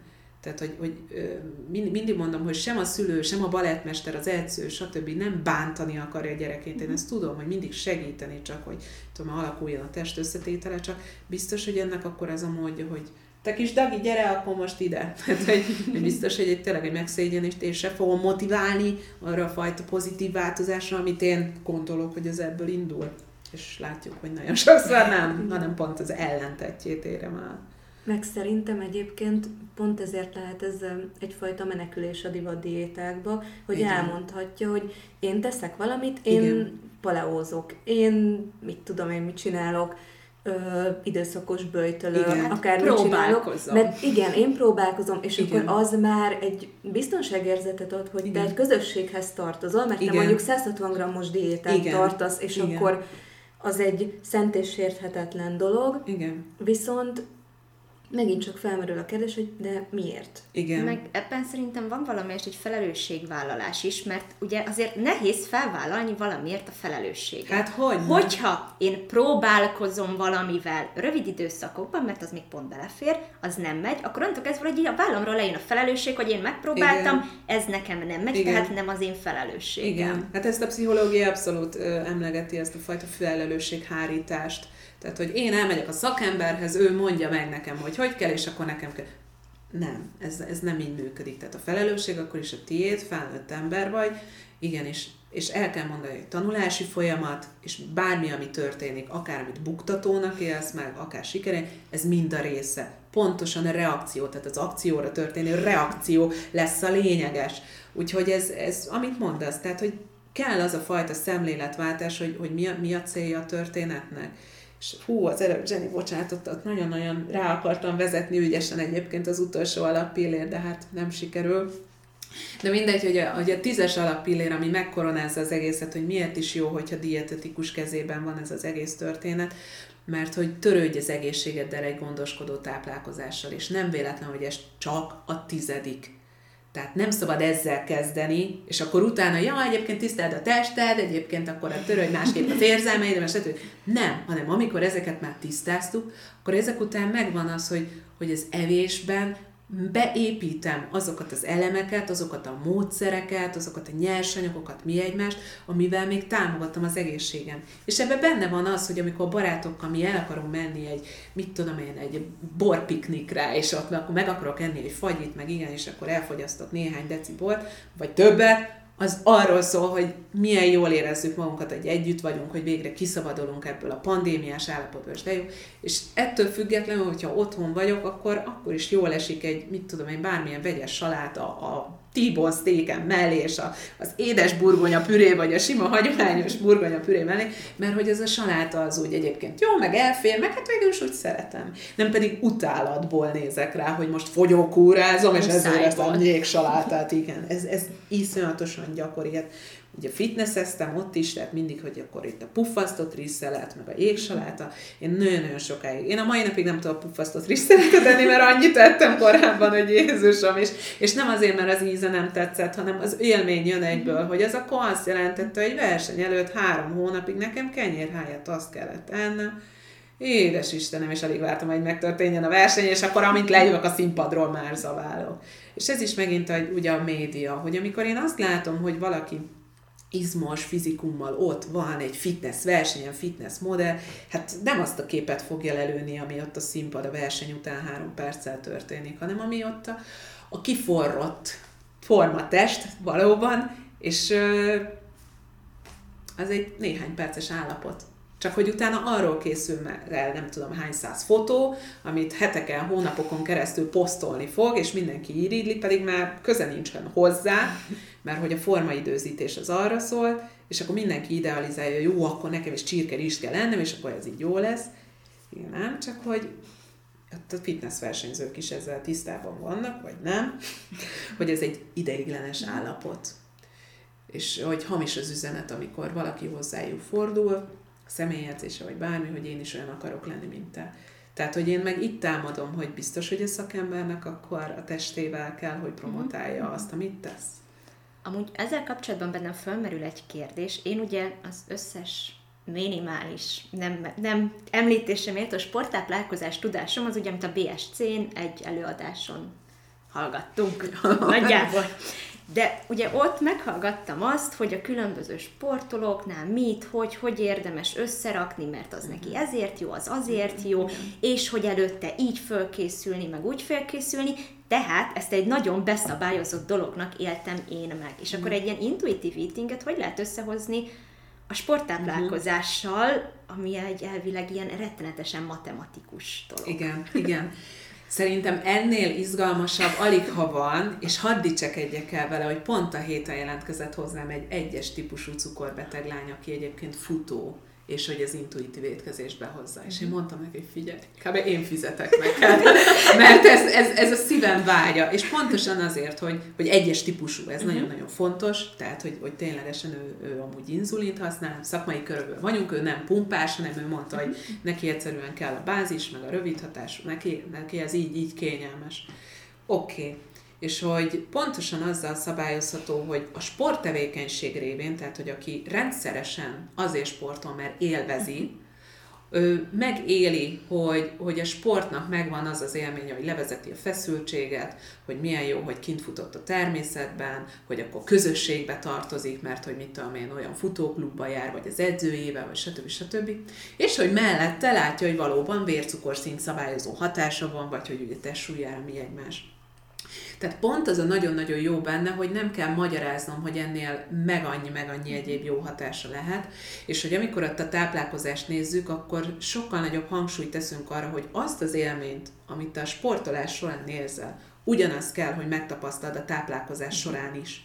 Ne abból indulj ki, hogy neked akkor most hány gram szénhidrátot kell lenned a mit tudom, maratonfutásod alatt, hanem ez egy mankó, nem véletlen egyébként frissítési terv a neve. Tehát megadjuk azt, hogy ideálisan ebben és ebben az iramban neked akkor mondjuk ennyi, mit tudom, izót kell innod, energiazselét, és akkor így haladj tovább. De a döntés az a tiéd lesz, amikor ott van. Én itt, akár itt most a magam példáját szeretném mondani, hogy volt egy olyan Spartan, én Spartan versenyeken szoktam indulni, nagyon-nagyon szeretem a Beastet, mert az tényleg egy fél kilométer, fél, kilométer, fél maratoni táv, és terepen vagyunk, és ugye legalább 30 akadály, tehát legalább olyan négy órát ott vagyunk a pályán, ott aztán mindent ki tudok tesztelni a sporttalálkozásban. És hogy volt egy olyan versenyem, hogy elindultunk pff, ilyen emelkedővel. És én pont akkor így a rajtban azt gondoltam, nekem mindig volt egy ilyen rituálém, hogy én egy ekkora királydatóját teszem, az kb. 20-25 g szénhidrát, ez akkor pont jó de akkor engem, ha megvernek, sem tudtam volna lenyelni. Nem tudok mit mhm. mondani, vagy nagyon izgultam, meg kapkodtunk, hogy most akkor csomagot le tudtam adni, nem tudtam, rosszul is aludtam, mert a gyerek tüsszögött éjjel, tehát minden összejött. Csak hogy ezt mondom, hogy egy sportolónak is ugyanúgy összejönnek ezek a dolgok. Mert és én azt mondom, van. mert emberből van, igen. Tehát, hogy ha én meg pluszban ö, azzal fogom még itt fokozni az ő felelősségét, hogy de hát ha nem tartod be az étkezésedet, akkor az olimpiai alany bukhat. Nem, hanem pont azt mondom neki, hogy mi most megbeszélünk valamit, de te fogsz dönteni abban a szituációban. Summa summarum, én úgy voltam vele, hogy én most kihagyom ezt a datóját, iszom három kortyizót, az lesz, ami lesz. Na, hát igen, elindultunk, kb. a verseny 8. percében tartottam. Én mondom, oké, okay, hogy mit tudom én, másfél óra múlva kéne azt az energia zselét benyomnom, de én másképp nem fogok tudni lejönni erről a hegyről, úgyhogy benyomtam ott az elején. És akkor újra tervezés. De hogy ennél nekem nagyon fontos volt, hogy ez például már a nem tudom, negyedik vagy ötödik Spartanon volt, és hogy már vissza tudtam ahhoz nyúlni, hogy igen, hogyha itt nyomom az energiazsejt, akkor nekem itt olyan erőm lesz, hogy így és akkor megmászom, és, és be is jött. Tehát, hogy tényleg akkor utána az hiába lőttem el, és ugye jönne az a logika, hogy de hát később lesz kevesebb. Nem volt később kevesebb, mert arról a hegyről le kell jönni, tehát utána jött egy könnyebb szakasz, tehát ott, ott már elég volt az izó, később már elég volt három falat a sósperecből, stb. De ehhez az kellett, hogy tényleg megbízzak abban, hogy meg, meg, megérzem, hogy akkor én most milyen energiaszinten vagyok, milyen az éjségállapotom, és a másik itt a sportolóknál is, hogy, hogy Ugye állóképességi sportolóknál jön elő azért nagyon, hogy ott a vége felé kell nagyon okosan itt akár a szénhidrátokkal játszani, de ott van az a faktor, hogy mi van, ha te már hánysz az ízétől ezeknek a szak, bocsánat, rossz dolgoktól. Mert van ilyen, már, már fáradsz, már mit tudom én, 30 fokban vagy ki tényleg órák óta, ne adj Isten, valamiért nem jött össze semmi, mondjuk puffac is közben, mert ideges is vagy, vagy mondjuk tényleg elrontottad valahol a frissítés, de akkor is másba, ebbe a káoszba nem tudsz kapaszkodni, mint hogy a tested most mit érez. És akkor például itt jön az tényleg zseniális módszer, hogy szájöblögetés.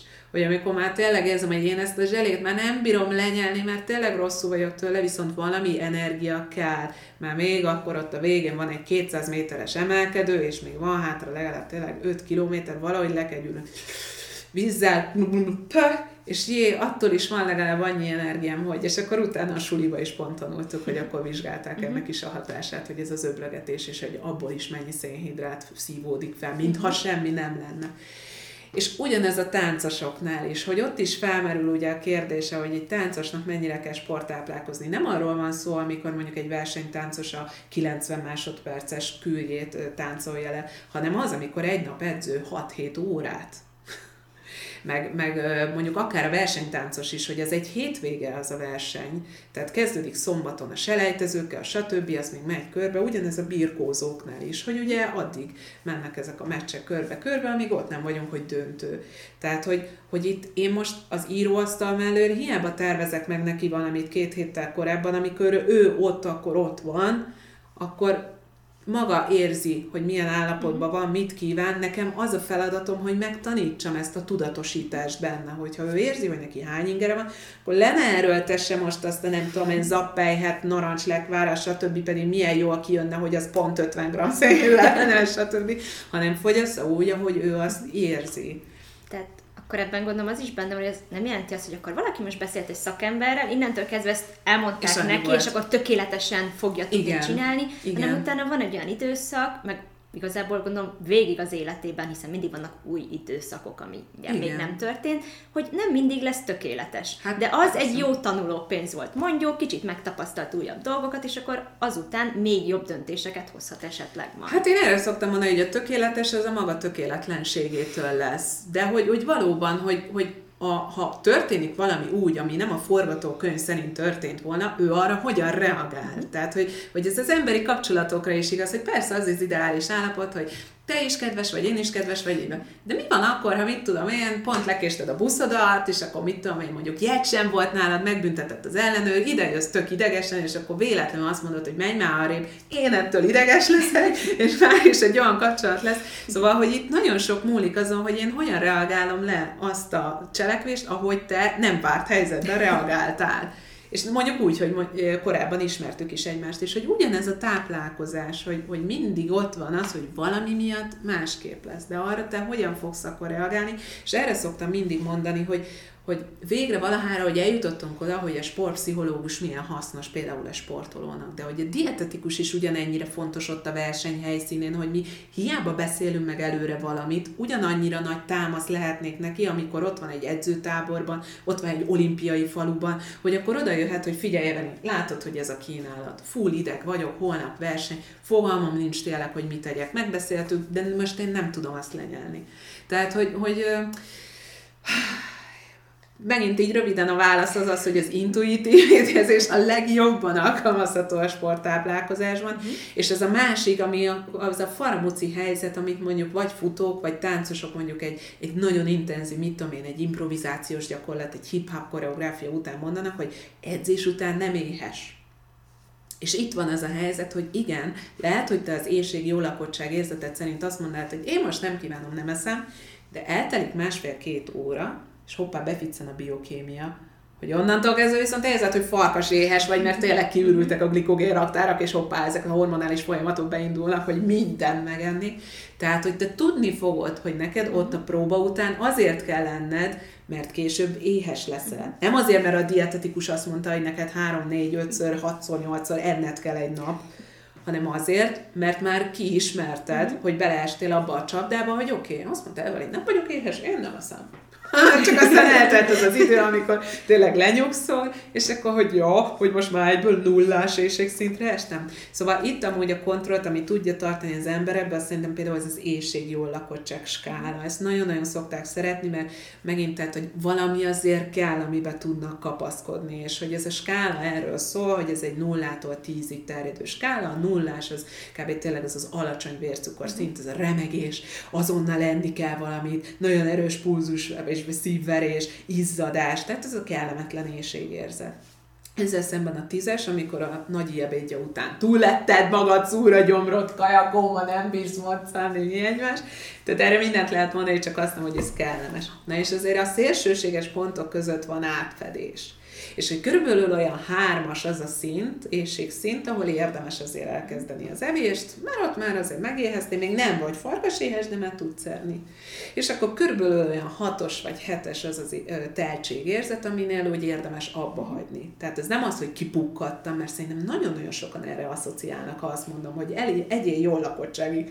Hát én, ha jó lakottságig ennök, akkor, akkor én... Nem. Nem tudod, hogy mik a jó lakottság jeleid.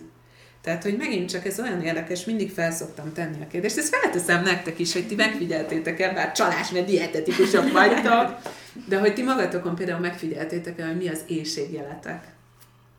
Jeleitek. Például. Én általában úgy olyan behatárolhatóan a gyomromban érzem, mm-hmm. hogy a gyomrom mm-hmm. éhes. És akkor de, és, de hogy és azzal együtt, és azzal együtt a fejemben is megfogalmazódik egy olyasmi, hogy kívánok ételt. Meg, hogy megéreztél-e emellett más? Tehát, hogy amikor akár ez a gyomor érzés van, megfoghatatlanul, hogy emellett jelentkezik-e más tünet? Jellemzően nem, hogyha nagyon épp nem tudok enni, és ez tovább megy, uh-huh. akkor, akkor én egyből át nagyon gyorsan át szoktam csapni ebbe a kicsit remegek, kicsit szédülök. Igen, igen. Uh-huh. Meg, meg így ebbe a helyzetbe. Igen. De, de amúgy addig, tehát itt, nekem itt egy ilyen gyors átcsapás van, de addig Igen. igazából ennyi, hogy úgy érzem a gyomromban, uh-huh. hogy éhes, néha még egy kicsit korog is, uh-huh. meg elkezdek ételt kívánni. Igen. És így nagyjából nálam ez az, ami uh-huh. olyan észrevehető. Ebben. Van. Aha, aha, tök jó. Nekem is egyébként egyrészt ez a megfoghatatlan gyomorérzés, uh-huh. hogy így, de megennék egy szendvicset, uh-huh. mondjuk jön egy ilyen gondolat, és nekem lassabban csap át ebbe a, a remegősbe, de utána viszont nagyon könnyen átcsap abba, hogy elmúlik az éjségérzet, így Aha. vagyok, azt érzem, hogy kezd mondjuk fájni egy kicsit a fejem. Aha, igen. És akkor utána, ha eszek, utána rosszul vagyok. Teljesen mindegy, mm. hogy mekkora mennyiséget ettem. Mm-hmm. Hogyha már idáig kitolom igen. az evést, akkor, akkor biztos, hogy utána a fele napom az el van rontva, mm-hmm. mert hány ingerem van és szédülök. Mm-hmm. Igen.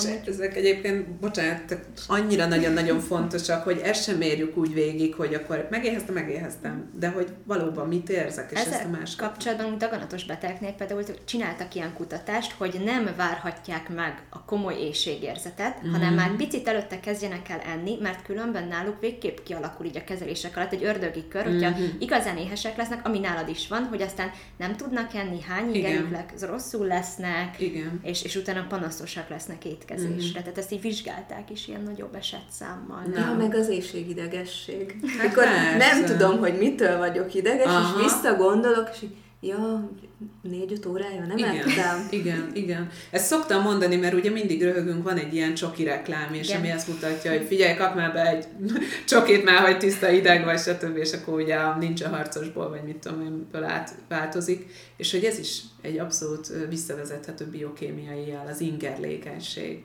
És ez például evészavarosoknál is látható tünetként.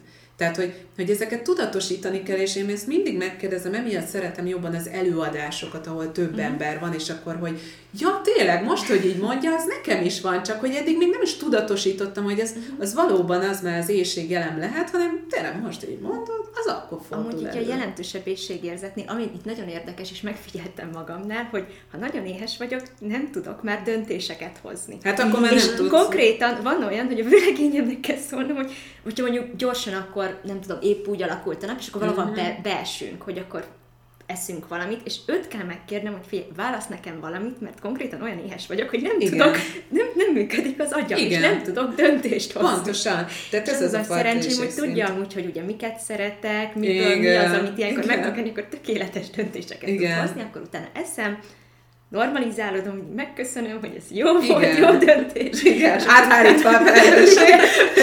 és akkor, és akkor utána megint funkcionálok, de, de egy ilyen belegondolom, egy ilyen funkciókiesés néha így szokott lenni. Igen, de ez, ez abszolút emiatt, mert ilyenkor ugye szükséglet piramis is, tehát hogy elsődleges, hogy fenntartsd a tested működését, és hogy bármilyen igen, formában, de valami energia igen, kell. És tartalékokkal nem vagyok tele. Igen, igen, igen, de, de ez, ez valóban emiatt nagyon-nagyon fontos, és és kicsit ahhoz az alappillérhez visszakanyarodva, hogy fedez fel a megelégedettségedet, ez emiatt lényeges, hogy, hogy itt mindenki azt mondja, hogy persze, én ha szerint ennék, de mondom, nem biztos, hogy akkor enni kell. Itt kezdődik a másik, hogy valóban érezd meg, hogy te most megennél azért egy csokit, mert most jól esik, vagy mert éhes vagy. És akkor ne várd attól, hogy abból a szelet süteményből lesz meg akkor a, az izmaidat fenntartó fehérje mennyiséged, vagy itt a szív- és érrendszeredet tápláló telítetlen zsírsavak és sajtaltatnánk, stb., hanem ha éhes vagy, egyél. És ezen mindig elmosolyodnak az emberek. De mondom, ha éhes vagy, akkor enned kell. De és ilyen egyszerű tanácsot nem kaptak. Még igen, senkitől. igen. Meg igen. én amúgy szoktam azzal példálózni, náluk ugyancsak nagyon sok mindent szedek így a taganatos betegek. Igen. Um, tapasztalatémben szoktam nekik mondani, hogy addig örüljenek, amíg éjségük Pontosan. van, és étvágyuk van. Pontosan. Mindig mondom nekik, hogy higgyék el, hogy azzal sokkal nehezebb mit kezdeni, ha már nincs éjségérzet, de valamit be kéne vinni, mert különben nem fognak igen. életbe maradni. Igen, tehát igen, mindig mondom, igen. hogy szeressék, örüljenek neki. Igen. Nagyon jó az, amíg van éjség, tehát. Igen. igen.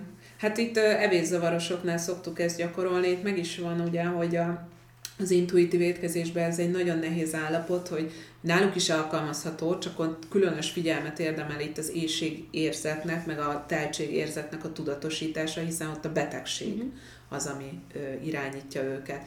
De hogy ezt kell végigvezetni, hogy, hogy azt a fajta belső tudatosságot, amit elnyom a betegség, azt a felé építeni, hogy például kezdik egy ilyen fajta meditációs gyakorlattal, hogy először csak érezd meg a pulzusodat, és akkor kezdjük gyakorolni, hogy igen, hogyan tudod akkor nyakszírt alatt, jó, hogyan tudod csuklónál, és akkor feküdj hanyat, és akkor tényleg mély levegő, figyeld meg, hogy mozog a melkasod, és most figyeld meg, hogy hol érzed a pulzust. És tényleg legutóbbi alkalommal is egy lányjal gyakoroltuk, és hogy olyan aranyos volt, hogy mondta, hogy ezt lehet, hogy rosszul éreztem, de hogy én éreztem a lábfejemen. Mondom, ezt tök jól érezted, mert hogy persze ott is van verőér, úgyhogy nyomóponton tökéletesen ér. Meg meg éreztem ott a belső combomnál. De igen, ott is van. és hogy ilyenkor ezért örülök, hogy végre figyel magára, és ráadásul pont jól jön ki, mert neki is vizsgai időszaka van, és nagyon stresszes, hát evészavarnak ez a lényege, ugye ez a megfelelési kényszer, ez a perfekcionizmus, tehát ez a szorongás, ez mindenre kihat, és itt a tanulás is, és hogy mondom, jó, akkor pont most ezt a gyakorlatot nagyon-nagyon fogja tudatosítani, és hogy az éjség érzetében ez pontosan úgy segít, hogy, hogy ugyanúgy, ahogy megérzed, hogyha most feszít a húgy holyagod, akkor el kell menni pisilni, hogy igenis, hogyha érzed, hogy ezek a jelek ott vannak, hogy tényleg ideges vagy, ezt nagyon gyakran mondják evészavarosok is, vagy hogy, vagy hogy remegnek, nagyon gyakori tényleg, amikor már esetleg, és nem kell feltétlen nagyon alacsony testsúlynak lenni, csak hogy a korábbi mhm. teljesítményéhez képest érzi, hogy sokkal erőtlenebb, sokkal gyengébb, hogy ez is már egy éjségjel, csak ugye ez krónikus. És ez pont egy ilyen evészavarosnál ö, ö, vettük észre. Ő maga mondta így ki, hogy ő észrevette, hogy van ilyen hosszú távú evés, vagyis éjségjelen, meg van rövid távú is.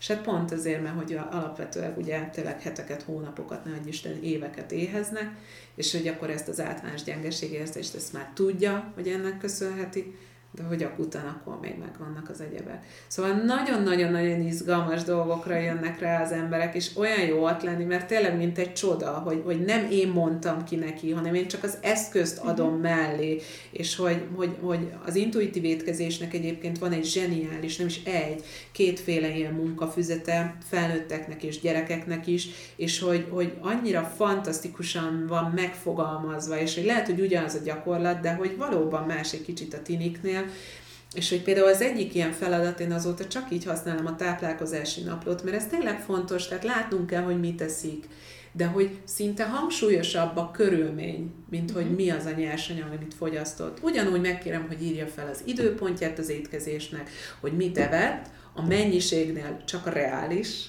tehát ne, hogy elkezdjen emiatt konyha mérlegen mérni, vagy bármi, hanem hogy egy szelet valami, egy fél tányérnyi, egy ökölnyi, stb. Tényleg, ahogy úgy be tudjuk határolni, hogy most összehasonlítás véget.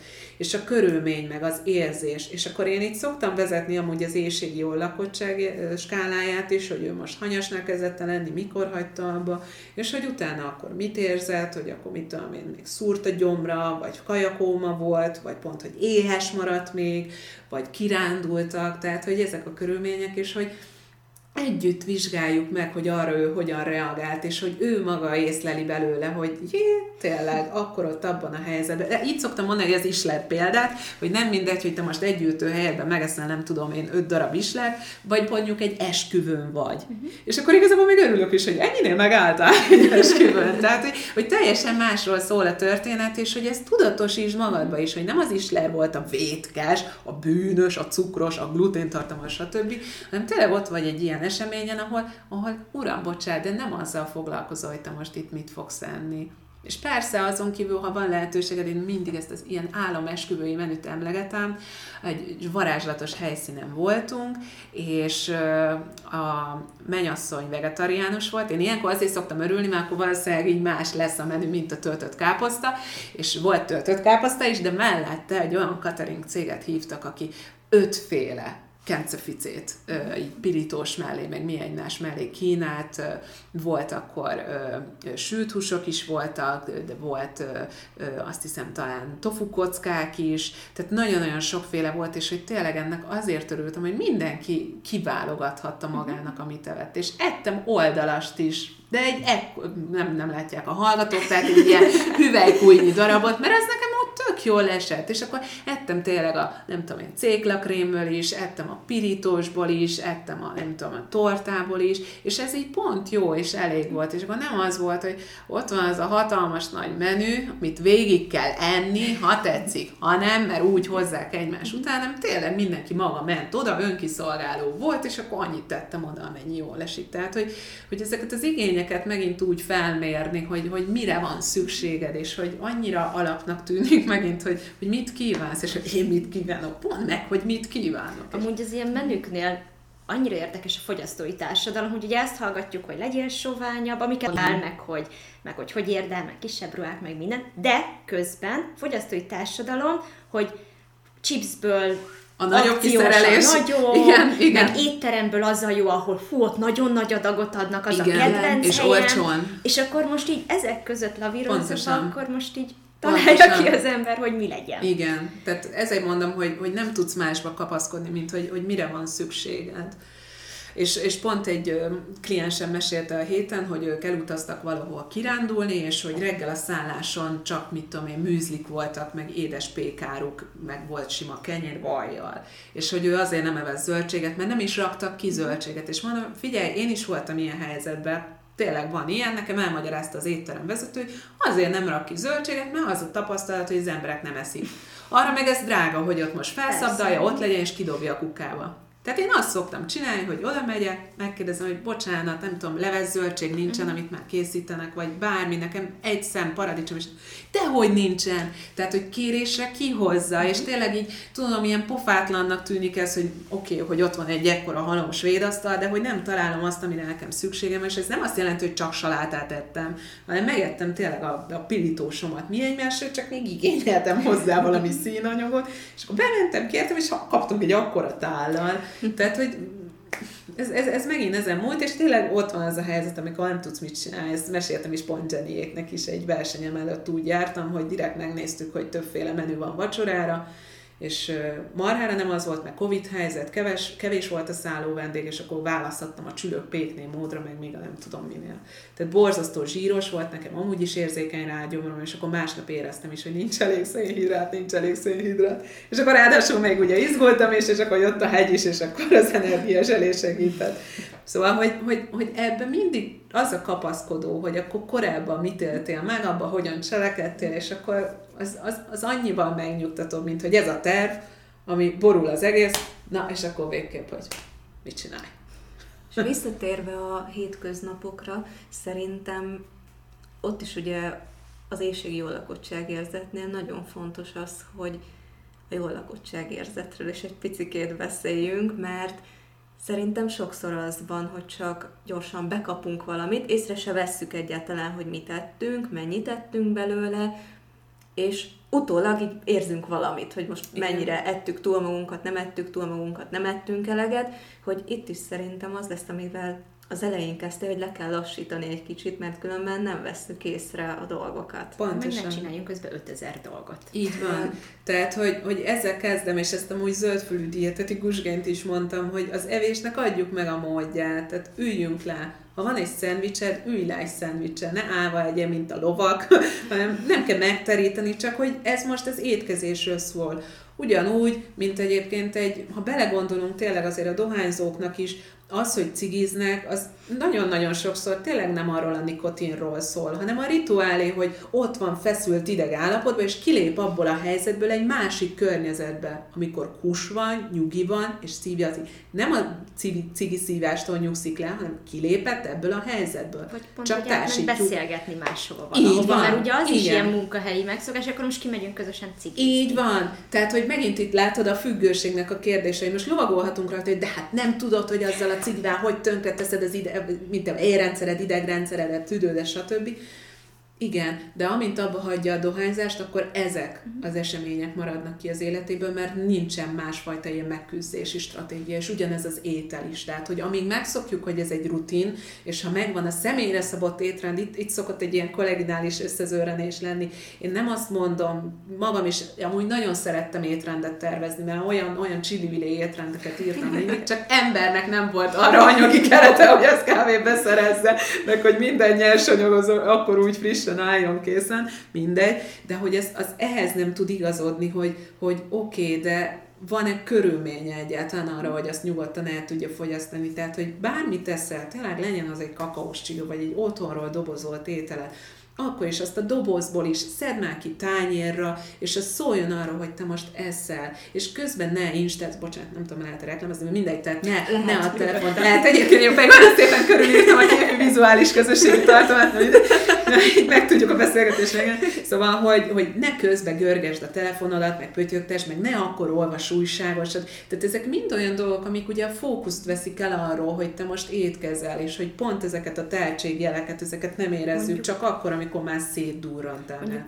Talán nem tudom, hogy ezzel van-e probléma, de ez egyénileg is picit más lehet, mert mondjuk nekem is például könnyebben meg tudok enni nagyobb adagokat, ami azért, hogyha az energiaszintemet meg bármit nézzünk, érzem, hogy az jó. De uh-huh. nem mhm. mindig van annyira, de nem vagyok egy nagy étvágyú ember, uh-huh. vagyis olyan változóbb talán. És olyankor nekem például segít, hogy sokkal jobban meg tudok enni, uh-huh. egy picit nagyobb adagot, ha közben valamit csinálok. Uh-huh. Hát igen, itt most ugye megint a cél, tehát hogy itt igen. elsődlegesen ugye egy picit magad ellen mész, amiatt, hogy nem a jeleket akarod jobban tudatosítani, hanem hogy belé táplálod igen, azt az Igen, mert ugye közben megérzem azt, hogy jó, hogy, hogyha picit több hogy megy esetleg. Igen, de én úgy gondolom, hogy ez, ez nem a végleges állapot, hanem ez egy, ez egy eszköz most, és hogy mellette meg tudod gyakorolni, hogy miben másként. Tagadhatatlanul nagyon változó, mert van, amikor uh-huh. simán nagyobb adagot tényleg, és még desszertet, és még mindent uh-huh. megeszek egy nap, uh-huh. Uh-huh. tehát úgy elérve azt, amire úgy kb. szükségem van. Uh-huh. De van, amikor, meg mondjuk változó, amikor picit kattogósabb vagyok, uh-huh. akkor jobban segít az, hogy mondjuk közben olvasok egy könyvet, uh-huh. és akkor az úgy kikapcsol, Igen, és de pont, amit mondtál, és te stressz hatására nem eszel. Igen. Na, ez, ez Igen, látod, de hogy egy tök jó kvázi kompenzálás. Amit említesz, ez egyébként hasonlóképp működhet evészavarosoknál, de abban a stádiumban, amikor tényleg egy nagyon kritikus testsúlyról akarjuk visszabillenteni, viszont nagyon veszélyes fegyver mondjuk gyermektáplálkozásnál, Persze. és nagyon-nagyon gyakori sajnos, hogy nem eszik a gyerek, ezért bekapcsoljuk a mesét, és akkor mellette akkor legalább észrevétlen fog enni. Csak az a baj, hogy a gyerekben ez fog rögződni, hogy ha ő étkezik, akkor mindig menjen a mese, vagy menjen a valamelyik zene. A zene még hagyján, én egyébként bevallom őszintén, a zenét szoktam pártolni, mert az, az megint furcsa, hogy tök kus van. ez megint úgy frusztrálni tudja az embert, hogy most úgy csöndbe is hallja, hogy zörög a kanál, stb de, de hogy kifejezette az, hogy valamit nézünk, az, az nagyon-nagyon veszélyes gyereknél. Pontosan emiatt, így, így, így szoktam kimelni, hogy körülbelül a három-négy éves az az életkor, amikor tökéletes intuitív étkezők vagyunk. Tehát, hogy oda tesszük a gyerek elé a többféle, tényleg nem csak azt jelenti, itt nagyon sok ilyen videó is kering egyébként a közösségi hálózatokon, hogy, hogy tényleg oda teszik a gyerek elé a kinder tojást, a brokkolit, a mit tudom én, a húst, a rizst, a stb. És akkor ő köszönjük szépen, hogy úgy mindenből leszik egy kicsit. Tehát azt gondolnánk, hogy ott van előtte az édesség, csak azt teszi meg. Nem, a gyerek még kíváncsi, a gyerek még tényleg annyit fog belőle enni, amennyit ő kíván, és meg fogja hagyni, vagy max még lehet, hogy kér. Ez inkább nem szakad elfordulni akkor. És akkor itt jön az, hogy oké, okay, én szülőként neki pedig azt állítom, hogy de hát ez neked nem elég, egyél már még, és akkor bekapcsolom a mesét, hogy akkor ezt még pótolt még hozzá, meg stb. Most az nincsen itthon, úgyhogy most tesztelni, stb. Tehát, hogy marha nehéz. Én is édesanyja vagyok, látom, de én, én mondjuk bevallom őszintén, abszolút kísérleti nyúl a gyerekem, mert, mert, mert mi az, az anyateljes táplálásnál is, amikor mondta a doki, hogy mérlegeljem, hogy akkor most mennyit szopizik, Jól van, tökéletes, egészségesen, Abgár tízessel megszületett a gyermekem, majdnem négy kilóval, gyönyörű szépen fejlődött, nem fogom mérlegelni, majd szopizik, ahogy szopizik. Volt, amikor 5 percet, volt, amikor 45 percet, de ez ezzel járt, és utána, amikor hozzátápláltunk, akkor is darabosan adtam neki. Pont téli gyerek volt, minden ott volt szezonálisan, és úgy voltam vele, hogy tényleg itt van ráadásul sógornőmnél, terem a padlizsán, a cukkini, volt barack, szilva, most én miért adjak neki tényleg így csak almát, mert azt írja a hozzátáplálási táblázat. Tehát, hogy én nála már tudatosan adtam így mindent, ami van, és nem az ő, hogy mondjam, tehát, hogy nem a nyersanyagokat formáztam ahhoz, hogy mi az ő igénye, hanem az ő igényét igazítottam így ezekhez, és ő ezt tökéletesen megérezte, hogy abból neki mire van szüksége, és hogy erre most nagyon-nagyon vigyázok, ugye ez most itt pont, amikor mondjuk a nagymamánál van, vagy más rokonoknál, hogy már pedig ott előjön, hogy de hát azt még edd meg, ne hagyd már ott ezt a kis darabot a tányén, és mondom, de, hagyja ott azt a kis darabot. Jó? Vagy most ne szaladj már el játszani, hanem fejezd be. Nem, nyugodtan szaladjon el játszani.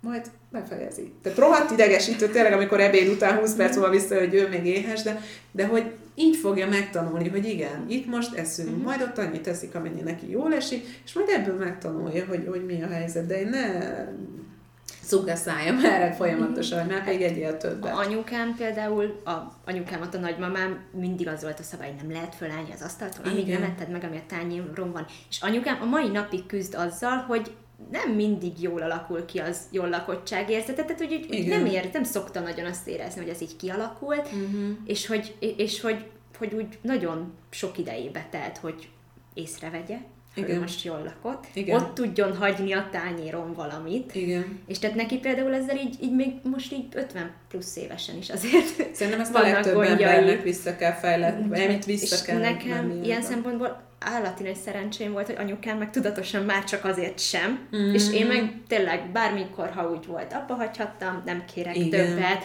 vagy mondjuk épp abból nem akarok enni, Igen. tehát hogy nem volt ez, hogy már pedig ami ott Igen. van, akkor Igen. Igen. Ez nagyon-nagyon fontos meg, hogy ne rugózzunk azon, hogy ki mit teszik és mennyit teszik. Tehát ez, ez egy másik veszélyes csapda, hogy, hogy tényleg ott vagyunk, örüljünk már neki, hogy ott vagyunk egy, egy családi, közös étkezésen, és akkor most tényleg az a téma, hogy akkor ki mit teszik. Tehát én, annyi más én téma. emlékszem, amikor kicsik voltunk, akkor az egyik nagymamámnál mindig az volt, hogy aki először megeszi az ebédet, az az angyal. Igen, igen, ez ugyanez. Vagy hogy itt a repülő, ezt tedd meg mamának, ezt tedd meg apának, ezek nagyon-nagyon veszélyesek. Tehát, hogy Értem, mondom, én is édesanyja vagyok, látom szakmailag is dietetikusként, hogy igen, akkor az a, úgy mondta a védőnő, annak úgy kell lenni, de életben akar maradni a gyerek is. Tehát persze, és itt jön megint az elő, hogyha megállapított, hogy nem, neki valami felszívódási rendellenessége van, valami reflex nem alakult ki, stb. stb. akkor megint más a történet, de legyünk őszinték, azért ez, ez a ritkábbik eset, hogy valamilyen fiziológiás oka legyen a háttérben, inkább ez megint a, a gyorsaság, különösen ugye tesóknál is, hát mennyire megfigyelhető tesóknál is, hogy, hogy ugye a kisebbik tesók mindig gyorsabban esznek, meg kapkodva, meg bezabálva, megszokják, hogy a nagyobbik eleszi. És hogy, hogy ez is olyan, hogy meg kell neki tanítani, hogy, hogy igen, ez az elején buli, de később, ahogy növekednek, ez nem marad örök életére így, és hogy nyugodtan lassítson le, ott fog maradni, elcsomagoljuk későbbre, csomagolásmentesen dobozolva, vagy izé papírba, stb. De, de hogy, hogy ezek mind olyan dolgok, hogy, hogy ez mutatja, hogy ez egy folyamatos mhm. tanulás. És amúgy, hogyha valaki úgy nőtt föl, mondjuk, hogy így tipikusan mondjuk, jaj, vedd fel ezt a kabátot, mert mert mondjuk az anyuka fázik, és akkor a mhm. biztos a gyerek is, mm-hmm. vagy mondjuk, de ennyit egyél, mert ennyit szedtem ki neked, vagy mm-hmm. gyere most, most gyere enni, mert most mondjuk ő, az anyuka épp éhes, és akkor úgy gondolja a gyerek is, Igen. vagy ilyesmi. Hogyha valaki így ebben nő föl, tehát mondjuk ilyen keretek között, akkor egy picit nehezebb lehet ilyen intuitive eating, alapilléreket így magunknak mm-hmm. kialakítani a későbbiekben vajon, vagy Szerintem a tudatosítás itt a hangsúlyos, uh-huh. tehát hogy arra felhívni a figyelmet, hogy oké, okay, megtörténik ez az esemény, de ő ebből mit érez, uh-huh. és hogy emiatt szokott az előjönni, hogy igen, bűntudatom van, ha mégis azt mondom anyunak, hogy de már bocs, így elég, vagy hogy szégyen érzetem, ha én még azt érzem, hogy ne adj Isten, nekem ez nem elég, és szeretnék még uh-huh. enni, de hogy akkor mondják, hogy Jézusom, ez már mennyi. És hogy, hogy így meg szoktak lepődni tényleg így emberek, hogy, e, és erre, erre szoktak mindig így mondani, hogy nem baj, hogyha ugyan annyit teszel, mint a párod. Tehát, hogy, hogy annyira ez is megvan adva, hogy a női adag ennyi, a férfi adag annyi. Mert és hogy, hogy én egy csomószor elmondom, hogy már bocsánat, de amikor például reggel futok két órát, akkor igen, körülbelül háromszor annyit teszem, mint a férjem, mert oké, okay, hogy férfi test, de ő aznap éppen ült egész nap a számítógép előtt. Tehát, hogy, hogy ezeket az igényeket megint csak ö, egyfajta ilyen gender kód miatt is ugye ö, már matricázzuk, hogy neki ennyit kell lenni, neki annyit, ő ezzel foglalkozik, oké, okay, és megint csak, hogy személyre szabott étrend, tehát minden egyes nap neked más az igényed, más az energia szükségleted, mit tudom én, ugyanezek, hogy milyen stresszes állapotban vagy, és akkor az hogyan befolyásolja az evés magatartásodat egy adott nap nagyon szívesen eszem brokkolit, de azon a napon, amikor az elő lett írva, heroktól van a brokkolitól, és nem ez, akarom ez, ez ugyan, ugyan erről szól, de jó, hogy mondod, mert hogy, hogy én, nekem ez a bajom, tehát, hogy, hogy persze egy étrendet mi megírunk egy nagyon részletes anamnézis alapján, nekem kérdésem nincs, mondom, mindig nagyon szerettem étrendet tervezni. Csak hogy ezt látom, hogy ember be nem tartja, vagy ha betartja, akkor már evészavaros, vagy valami van a háttérben, mert, mert nem méri azt fel, hogy neki a, aznap mire van szükség, és megint, hogy mi okoz megelégedettséget, és hogy igenis van olyan ebédem, ami lehet, hogy csak egy levesből áll, de aztán az uzson nem lesz úgymond az ebéd, és akkor mi van? Tehát, hogy, hogy pont ez, hogy, hogy merjünk már rugalmasak lenni, és kicsit megint ez a, ez a tiszteld a saját testedet, hogy, hogy érzi, hogy éppen mit igényel. Uh-huh. És amikor kérdezik tőlem, hogy, hogy de baj hogyha nem vacsorázom, mondom, ha úgy érzed, hogy te tényleg nem kívánod azt, mert aznap egész nap zabálták, kint voltatok a búcsúban, aztán utána még fagyiztatok, és akkor tényleg lehet, hogy nincsen szükséged a vacsorára. De ez nem azt jelenti, hogy innentől kezdve soha nem fogsz vacsorázni. Szóval, hogy, hogy itt is, hogy, hogy rugaszkodjunk el attól, hogy alapvetően persze az emberi agy szabálykövető, mondd meg, fekete vagy fehér, és akkor szoktam mondani, hogy itt vagyok gánai magyarként, tehát milyen átmenet van. és hogy ezt az állapotot fogadd el, hogy ez egy folyamatos változó.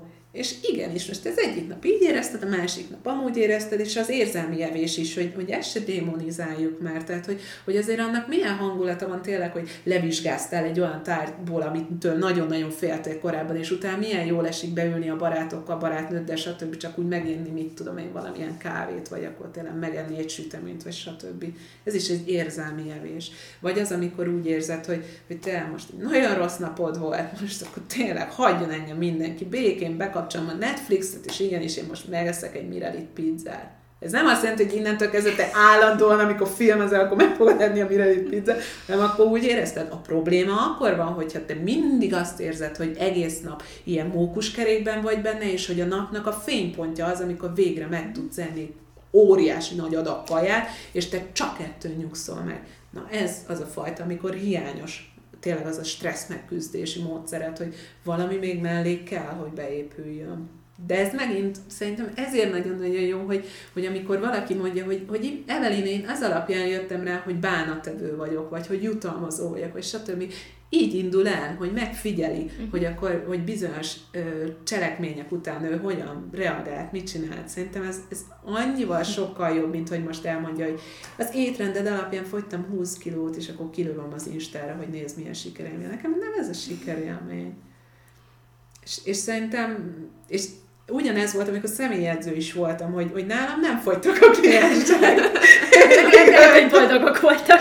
Mindig rájöttem, hogy hozzám évek óta volt olyan kliensem, aki 7 évig, tehát már rég abba hagytam azt az edzőiséget, de mondta, hogy ő annyira szereti az edzéseimet, hogy még mindig így házhoz, akkor jártam hozzá. Tényleg csak edzettem. És hogy és hogy egy ezer vagy egy grammot nem fogyott a hét év alatt, de hogy mellette, mellette személyiségben annyira, annyira jó volt látni, uh-huh. és hogy, hogy például, hogy pont ez a hét éve edzőember, ő egy informatikus volt, aki már akkor otthonról dolgozott, nagyon-nagyon minimális volt így a kapcsolatrendszere, és hogy, hogy, hogy neki ez így volt, egy egy program, és soha nem szeretett sportolni, csak akkor szegénynek már voltak ilyen vélás megbetegedése is, tehát muszáj volt, és hogy így tényleg már annyira jól esett, hogy figyelj Evelyn, holnap nem edzünk egyet, tudom, hogy már edzettünk a héten, de most még egyszer, és hogy, hogy ez, ez sokkal fontosabb, és hogy a többi klientúrámnál is ezt láttam, hogy, hogy amikor mondják, hogy de jól edzünk, uh-huh.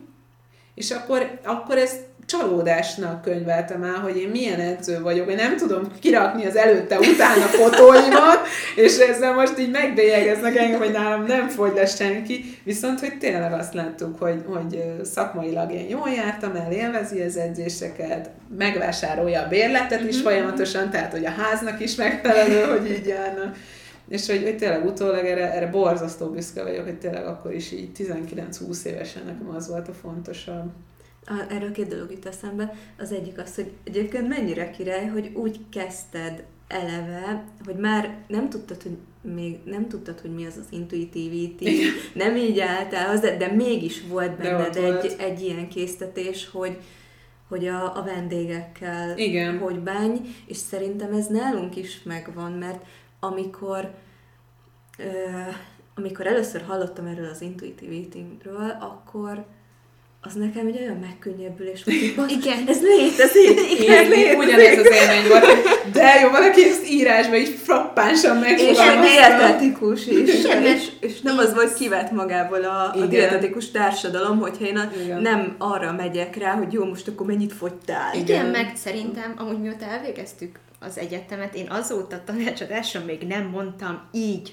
fixre semmit, mm-hmm. hanem ilyen irányokat mondtam mindig, Igen. és akkor mindig azt érez, azt gondoltam én, hogy basszus, lehet, hogy nem is értek el az egészet, és azt szakember vagyok, hogy nem Igen, vagyok nem képes tudsz, egy határozott mondatot mondani, hogy ez már pedig így. Így van. Tehát, Igen. hogy így, és Igen. akkor számomra is ez így, hirtelen lekerült egy teher. Hát ez pont. Ja jó, akkor ez végül is nem is a világ vége. Igen, és, Igen. és pont ezt mondom, és erre még bevallom őszintén gyűjtöm a bátorságot, de szeretnék mindenféleképpen ezzel kapcsolatban is vagy mozgalmat, vagy valamit kialakítani, hogy beszélni arról is, hogy milyen irreális elvárás van a dietetikustól is. És hogy ebből kifolyólag milyen stresszeléseink vannak, de komolyan, hogy, hogy, és emiatt ebből volt egy szakmai ilyen nézeteltérés, hogy én igenis ezt megmondtam, hogy miért veszélyes, amit teszek egy nap poszt. Ami ténylegesen arról szól, Móninak én már régeltem erről a témáról egy pár Szóval Szóval itt, hogyha a hallgatóság nem ismeri, ezek a mit teszek egy nap posztok arról szólnak, hogy én nem csak, hogy ajánlok ételeket, hanem azt mutatom meg, hogy én mit teszek egy egész nap. És hogy ez akarva, akaratlanul, pont tegnap a pszichológus lányal beszéltük, hogy persze mindig a befogadó múlik, hogy ő ezt hogyan értelmezi de a legtöbb esetben összehasonlítás szül, hogy oh, ő csak annyit reggelizik, Jézusom, én egy pondró vagyok, oh, neki hatféle nyersanyag van az ebédjében, Jézusom, én egy pondró vagyok. és akkor onnantól kezdve megint jön ez a fajta szuggesztió, arról nem is beszélve, hogy én, hogyha megosztok egy ilyen posztot, akkor ott van, hogy de hát nekem dietetikusként azt úgy illene kirakni, és igenis, én kirakom a lángosos posztomat, én kirakom, hogy akkor aznap megettem egy fornetti pogácsát, és ez nem azt jelenti, ezt mindig elmondom, hogy ez egy fotó. Ez nem azt jelenti, hogy minden egyes reggelim az ezt jelenti, hanem most arra volt szükségem. Mert elsétáltam, ott volt az illata, de megettem fornettis pogácsát, megettem egy fornettis pogácsát, és dietetikus vagyok, és ott vagyok, és vállalom is, hogy én 77 kiló vagyok jelenleg, a BMI-m amúgy 26-os, és nagyon büszke vagyok arra is, hogy a googolásban például 86 kilóval tudok googolni, és húzockodni tudok, és kötére mászni bármikor, és hogy ezt nem tudom alacsonyabb testsúlyjal, mert akkor érzem, hogy nem bírom el magam. Ja, ez az én bezzeg itt vagyok, még épp, hogy nem normális BMI-vel, és nem tudok legogolni, mert rosszat értem. és amúgy ezzel már okoztam nagy problémát, mm-hmm ilyen tért specialistának, mert ugye általában valakinek tért baja van, az Jolly Joker, hogy fogjon, fogjon le, le, mert ugye Pontosan. nehéz. És akkor így annyit kaptam végül segítségként, hogyha sokkal rosszabb lesz, jöjjek vissza. és akkor megműtjük, ennyi. Uh-ha, és uh-ha. ezen kívül semmit nem tudtak azzal kezdeni, nekem rosszat ért. Na látod, és ez, ez mutatja, hogy, hogy itt van bőven fejlődnie még, mint egyébként a reumatológiának is, de hogy itt például az szokott lenni, hogy elmondják, hogy akkor erősíts még rá, ugye a térdet körülölelő izmokat, masszázs, gyógyfürdő, mi egymás, csak ugye ezek a tanácsok egy nagyobb testsúlyjal rendelkezőnek is használhatók.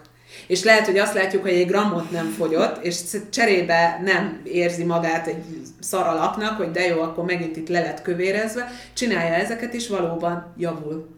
És csak azért, mert még lehet, hogy nem is érne semmit az a masszázs, meg erősítés, de ér amúgy, de hogy mellette az, ott van az előket, hogy foglalkoztak velem, uh-huh. meghallgattak. Nem pedig az, hogy már ez a stop tábla, hogy én nagyobb testű vagyok, ez akkor ácsi, ennyi volt, kész. Amúgy így a sportról plusz testtömegről, meg mindenre jut eszem, hogy egyszer, amikor szó volt arról, hogy ugye én általában mindig gondolok arra, hogy jó lenne hízni. Uh-huh. Ennyi. De azért nem annyira, hogy olyan nagyon jelentősen megerőltessem magam, hanem uh-huh. hogy tök jól el vagyok azzal, amit teszem, meg amit csinálok, és úgy vagyok vele, hogy majd ez úgy is csurog föl. Hát a anyukám is vékony volt, uh-huh. apukám is hasonló testokat, azért rájuk is bőven csurgott föl az évek során, tehát úgy is öregszem.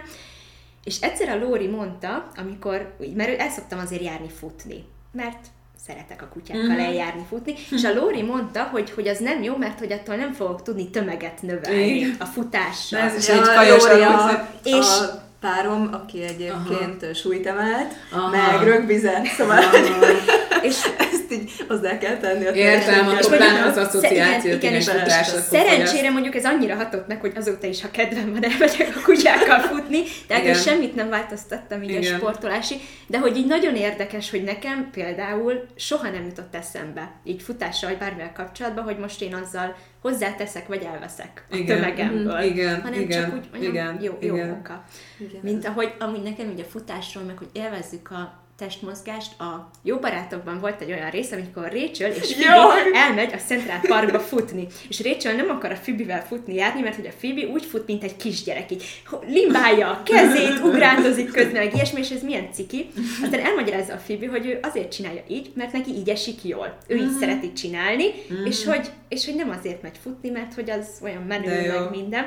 És hogy erről mindig ez a jelenet jut eszembe, és ez annyira jó ez a jelenet benne, és akkor utána a Rachel is kipróbálja, és akkor ilyen, ilyen tök viccesen kinézve, ott össze-vissza szaladgálnak a, igen, a igen. Hát ez, ez, nekem is nagyon-nagyon szívügyem, mert én, én gyűlöltem hosszú távokat futni. Én mindig mondtam, hogy ami 400 méter fölött, ez nem. De hát miért? Mert hogy addig ugye küldtem neki, mint a disznót, egy sprintfutás, vagy bármennyit, 100-200 métert imádom a mai napig, nem véletlen, hogy a gánai származás megvan hozzá azért a futómű, de hogy a hosszú távon egyszerűen az, hogy sípol a tüdőm, meg hogy puffogok, hogy már megint miért kellett ezt nekem csinálni, és hogy, hogy pont valamiért ez is olyan érdekes, és én azóta vagyok így intuitív párti, amiatt a várandós lettem, hogy, hogy akkor kemény kettő hetes várandós voltam, ezt akkor még nem tudtam, és akkor nekem jött, hogy én most le akarok futni 5 kilométert. Fogalmam nincs, honnan jött, de akartam futni 5 kilométert, és onnantól kezdve mert akkor kint voltunk Londonban, ugye Londonban csodálatos parkok vannak, nagyon szépen gondozottak, vettem egy új futócipőt, izé, leárazva, ugye Londonban imádják ezeket a leárazásokat. Ott volt anyukám is, ott volt apukám is, apukám él kint amúgy Angliában, őt látogattuk meg, ott volt férjem is akkor már, és akkor olyan hangulatos volt, hogy akkor ők ott ülnek a padon, én meg körbefutom addig a parkot hatszor. És ott jött az a löket, hogy, hogy tök mindegy, hogy most akkor mennyi idő alatt futottam le, tök mindegy volt, hogy most egyébként tényleg hanyast kapnék rá, ez engem nagyon sokáig, ugye én tesi tagozatos gimibe jártam, meg ez az edző is, mi egymás is onnan ered, tehát mindig ez a visszacsatolás, ugye úgy, mint az étkezésben, hogy ez hány kilokalória mozgás, vagy hány kilométert futottál, mit tudom, 10 perc alatt. És hogy, hogy nem, ezzel nem tartozom senkinek, csak úgy futok. És akkor így jött egyébként a Spartan meg a terefutás uh-huh. is, hogy, hogy én szeretek futni is, de mellette szeretek erőlködni is, és olyan jó benne, hogy, hogy tényleg ott azért futok, mert lerázom magam, miután a karom lerohatott az átmászásnál, és akkor utána, tehát egyébként a Spartan ezt nagyon-nagyon érzi, hogy varázslatos helyekre viszik el a versenyeket. Tehát olyan, tehát az, hogy Kazinc Barcikán milyen tájak vannak, hát ez Spartan nélkül biztos, hogy nem ismered meg, és lenyűgöző. És ott ugye nincs arra lehetőség, hogy fotóz, jó, van persze GoPro-val, meg minden, de, de hogy ott abszolút meg van, hogy nem érdekel, hogy mennyi az időm, ugye nem versenyzői kategóriában indulok, és körülnézek, és Jézusom, de csodálatos. És hogy ezért mondom mindig, hogy ma is reggel, bocsánat, ezért késtem délelőtt, mert, mert olyan jól sütött a nap, a gyereket akkor összeraktam, gyorsan vittem az oviba, és akkor ott szoktam szadán futni, és hogy fantasztikus ez az élmény, amikor csak úgy megyek az erdőben, nincs rajtam kívül senki, és csak úgy futok, és megyek, és fogalmam nincs tényleg, hogy mennyi időt mentem, fogalmam nincs, hogy egyébként tényleg milyen távot, hanem, hanem csak úgy jól esett ott a kacsák közt. És tényleg olyan jelenetek vannak, a múltkor meg kellett állnom, mert kacsamama elindult jó, és jöttek a kacsa gyerekek, és meg kellett várnom. és annyira grotesz volt ez is, hogy azon gondolkodtam, hogy ha lenne most egy edzéstervem, hogy már pedig nekem most tempófutás kéne, akkor én kacsomamát letoljam, és lehet, hogy megtámadnak meg mi egymást, de bennem kell, mert az edzéster. És így nem, így megálltam, néztem, olyan jó. És ez is így hozzátett a futáshoz. Tehát, hogy, hogy, hogy én ezt hirdetem, hogy én kocogok, én joggolok, én, én szívesen futok másokkal is, meg közben ebbe a tempóba tökéletesen tudunk beszélgetni. Egy 5 perces kilométer időnél te tudsz beszélgetni a másikkal, mert örülsz, hogy túléled. Szóval, hogy, és mellette megint csak, hogy az állóképességem fejlődik, hogy de jó, hogy ugyanez a futás van, és azt veszem észre, hogy a crossfit edzésemmel bírom a bőrpiket. Pedig, pedig csak kocogok, de igen, de azt mennyi ideig. Szóval, hogy, szerintem ez, ez annyira elveszi a mozgástól is a lehetőséget, hogy csak ezt nézzük, hogy akkor mennyit fejlődtél percben, kilóban, stb. Megvolt-e az a flow, hogy akkor ott most jól esik, és benne ragadsz, és hogy ezt bármeddig ki tudnád tartani. De ez a leges legfontosabb, és ez lehet, hogy nem a zsírégető aerobik lesz, sem a hot iron, sem a jóga, hanem mit tudom én, a meridian torna, vagy egy golf, vagy stb. De hogy, hogy érezni fogod, hogy másról szól, és hogy ugyanaz a táplálkozás is, hogyha ha érzed, hogy úgy eszed meg azt a csokit, pont egy csokoládé nagykövettel beszélgettem, egy levelezés kapcsolatban. Én imádom a közösségi médiát, olyan emberekkel kapcsol össze, hogy meg őrülök, és hogy hogy ő mondta pont, hogy olyan jó ezt látni, hogy egy dietetikus is erre hívja fel a mhm. figyelmet, hogy fogyaszd ezt a desszertet úgy és akkor, amikor érzed, hogy neked arra van szükséged, és akkor egyél meg úgy egy somlóit, hogy hmm, ez a mama receptje alapján van, és hogy hmm, nem pedig az, hogy rostok benne a cukor, és Jézusom, mennyi a transdíjsav a margarinba, meg stb. Hanem az értelmszerűen nem arról szól, hogy attól fejleszt az erőlétet, hanem az csak egy lelki táplálék. De Nekem fontos. A, az elvárásokkal kapcsolatban jutott eszembe, hogy ha már elmondtátok, hogy hány kilók vagytok, én ugye kettőtök között helyezkedem el, és igen, volt olyan, hogy 5 kilóval könnyebb voltam, mint amennyi most vagyok, tök jó volt akkor a test összetételem, jó uh-huh. volt a mhm. testér százalékom, jó volt a vázizmom, uh-huh. és életem egyik legszarabb magánéleti periódusában Na, voltam. Igen. Majdnem tömükre ment a párkapcsolatom, igen. kérdéses volt, hogy egyáltalán akkor hol fogok lakni, mit uh-huh. fogok csinálni, utáltam a munkámat. Igen. Ezt tudod, ez amikor elmentünk nyaralni. szóval de jó, mentő akció volt ez a nyaralás? Nem, hanem a, ja, a párommal akkor mentünk nyaralni, ez volt az első és azóta egyetlen közös ah. nyaralásunk. Na, az volt az, ami kb. megmentett. Utána hazaértünk, és egyből le is betegedtem, nem tudtam visszamenni mm. dolgozni, egy napot voltam benne, vagy felet. Mm. Annyira rosszul lettem, jött egy ilyen influenza szeptemberben, mm-hmm. és mm-hmm és tényleg, hogyha mondjuk valaki csak a, a testösszetételemet akkor nézi meg, akkor azt mondja, hogy jaj, milyen jól csinálod. Most Igen. na, 5 kilóval több vagyok, a BMI az megy egy picit fölfelé, még a normál tartományba, de most jól érzem magam. Igen, most igen, igen. munka, magánélet nagyjából úgy látom, hogy kezd egy kicsit igen. egyensúlyba állni, uh-huh. és ez ezzel jár. És igen hány embernél van így, ez volt egyébként a másik dolog, ami eszembe jutott, amikor mondtam, hogy két dolog jutott eszembe, hogyha én azt mondom valakinek dietetikusként, aki eljön hozzám, hogy de figyelj, lehet, hogy először nőni fog a testtömeged, Igen. mert hogy erre készül föl, akkor hát igen, nem, akkor nem, nem, az biztos, Így hogy van. nem. Igen, igen. Én, én azért mondom, én most már kizárólag úgy vállalok csak konzultációt, hogy figyelj, ott a Facebook oldalom, ott az Instagram, nem árulok zsákba macskát. Tehát nekem azzal a célja ne gyere, hogy 10 kg mínuszt akarsz. Van rengeteg kollégám, ezzel foglalkozik, szíve jó. Én nem. Azt nem tudom garantálni, nem fogsz lefogyni, de ez nem amiatt, mert hogy ö, azt céloztuk meg, hanem egy sokkal, sok, nem egy, ezer sokkal-sokkal lényegesebb dolgot fogunk majd itt célba venni, és lehet, hogy ennek az lesz az eredménye, hogy rájössz, hogy te, amire eddig az evést használtad, arra találtál mást és hogy egyébként azt látjuk, hogy ettől fogyni fogsz. Például a táncosaimnál tipikusan ez van, óriási ott ugye a mentális terhelés is, és ott nagyon gyakran látjuk, hogy belezuhannak ebbe a borzasztó fogyókúrába, és amikor már nem bírják, akkor jönnek a falás rohamok, és amikor tényleg most már egy éve vagyok ott, és már egyre több növendék van, akikkel itt több hónapja foglalkozom együtt, és hogy ritkulnak ezek az epizódok, és hogy képzeld, Evelyn, most ugyanolyan súlyban vagyok, mint tavaly ilyenkor, amikor olyan merev diétát csináltam, hogy lélegezni nem lehetett. És most, ha van kedvem, akkor megeszek egy Twixet. Tehát, hogy ez, ez az élmény, és mondom, nem fogyott, hanem, hogy ő maga lepődik meg, hogy kiegyensúlyozott uh-huh. állapotban van, és nem hízik.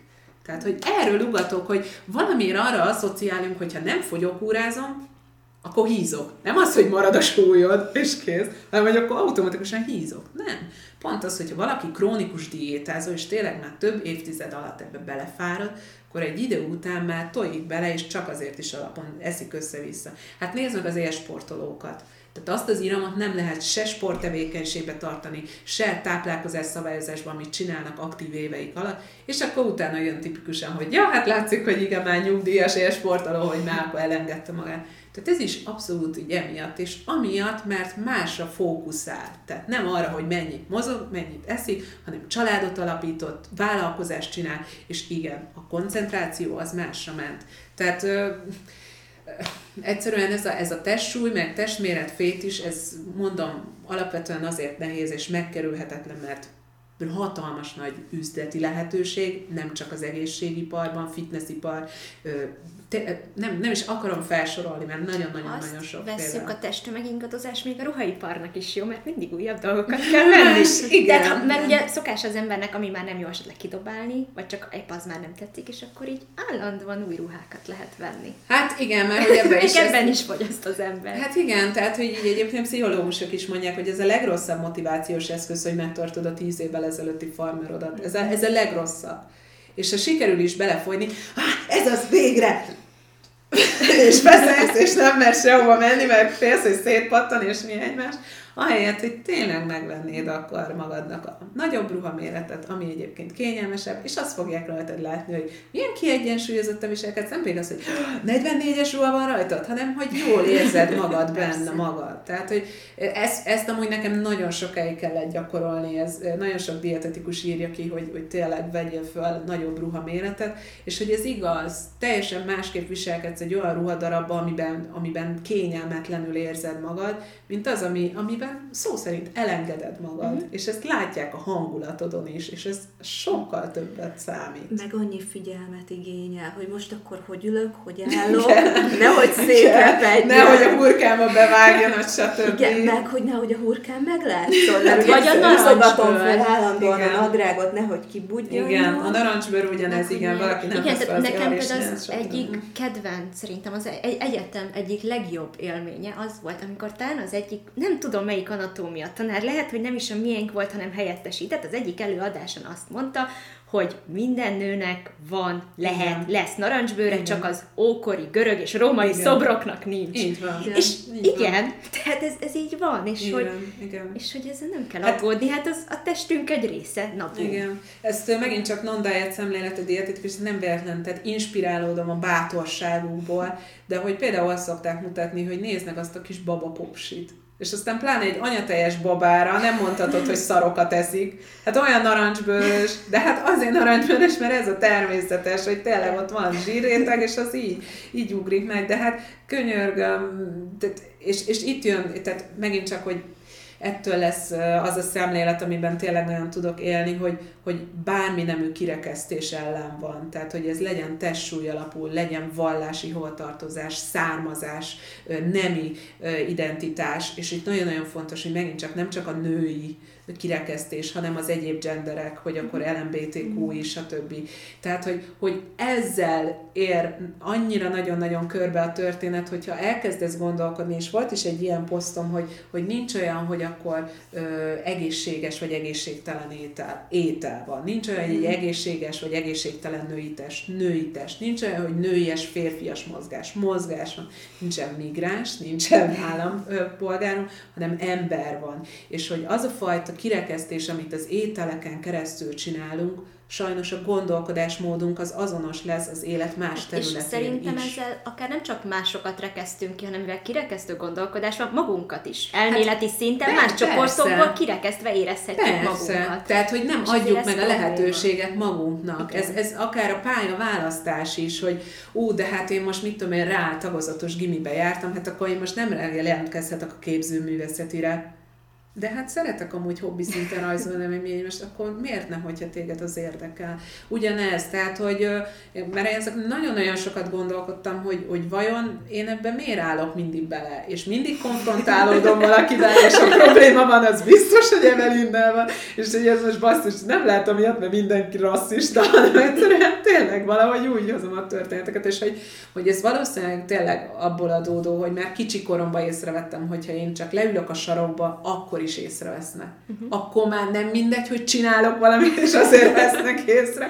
Tehát, hogy ez, ez valószínűleg ez a fajta pofátlanság, ez, ez innen ered, de, de hogy, hogy én mondom, ezt a szemléletet ezért imádom, uh-huh. hogy, hogy lehetőséget ad rávilágítani erre, hogy persze mindenki mondja akár, hogy csúnya rossz dolog a rasszizmus, ennyi, de hát akkor is azok a cigányok azt csinálták az, hogy hm? Hm? Érezzük? Vagy az, hogy, hogy például maga a diéta szemlélet nem hagy minket új ízeket kipróbálni. Mm-hmm. Tehát én ezt szoktam mondani, hogy amikor először jártam Gánába, én csak rizst ettem, mert hát Jézusom a bőolajban sült főző banán, az fried plantain, hát milyen magas kalória tartalmú, hát akkor én ezt nem fogom enni, meg nekem is volt ez a szénhidrát izé fétisem, akkor nem eszem sushit, mert hát az rizs, meg akkor én, ha? És, és, és megint emiatt, mert hogy az nem fér bele abba, meg abba, ahelyett, hogy kipróbálnám, és Jézusom, ez tök finom, és hogy nyers hal, nem is érzem, csak hogy finom, és hogy értem, szerűen nem várandósan fogom enni a tatár bifsteket, meg stb. Tehát, hogy azért nem baj, hogy ott van a dietetikának ez a segítsége, hogy igen, látjuk, hogy nagyobb a fertőzés esélye akkor, akkor, de ezek mind arról szólnak, hogy erre figyelj oda. Nem azt jelenti, hogy neked így kell élned, hanem hogy ebben az esetben azt és azt látták. Tehát ezek ilyen irányadó. Pontosan, Jó, pontosan. Szerintem ezzel vissza is kanyarodok, vagy elkanyarodok oda, ami még így mindenképpen érdekes lenne, és ugye szóba is került már most így az egyet, egyes típusú cukorbeteg uh-huh. sportoló, de hogy, hogyha mondjuk valakinek akár emésztőszerrendszeri, akár cukorbetegség, vagy ilyenek miatt, vagy mondjuk épp van egy akut hasnyálmirigy gyulladás, amikor elvileg fixen veszünk, bár most pont protokollváltás volt igen, ebben, igen. ugye egy nagyon erősen. Ez is, és erősen és intuitív alapú. Pontosan, és tehát, hogy ilyen esetben akkor ez hogy jön össze az intuitív Hát pontosan így. Pontosan így. Tehát, hogy minden betegség ezen alapszik, hogy nekünk a diétával az a célunk, hogy enyhítsük a panaszokat. Csak hogy már annyi-annyi diétás szabály van, hogy közel nincs azok a panaszoknak a megjelenése, vagy totálisan független, tehát, hogy rátesszük azt a plusz terhet, hogy akkor ő még emiatt elkezd szorongani, és valójában a szorongásból fogok előidézni egyébként olyan kortizol szintemelkedés, olyan oxidatív stresszhatás, mi egymást, tehát, hogy a cukorbetegeknél ez, ez nekem valami felüdülés volt akár a gyakorlatunkban is, amikor kettős aktívan sportoló cukorbeteggel beszélhetünk, és ők maguk mondták, hogy, hogy esznek cukortartalmú ételt, mert látják, hogy teljesen más egyébként a cukor, a szénhidrát anyag cseréljük például egy maraton után, uh-huh. stb.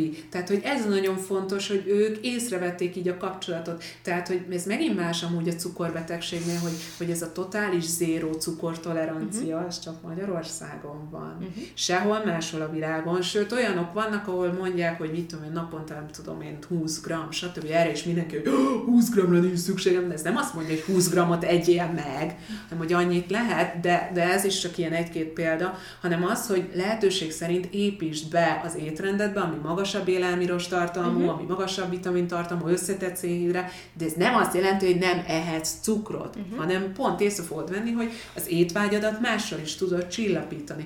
Tehát egy cukorbetegségnél ez nagyon fontos, hogy nem a cukor a diabétesz okozója, akármennyire mondja a táplálkozási Meg guru. szó maga, hogy cukorbetegség. Igen, hanem ez a vércukor betegsége, Igen. nem pedig a répa cukor, vagy az egyéb ilyen harnat cukor betegsége.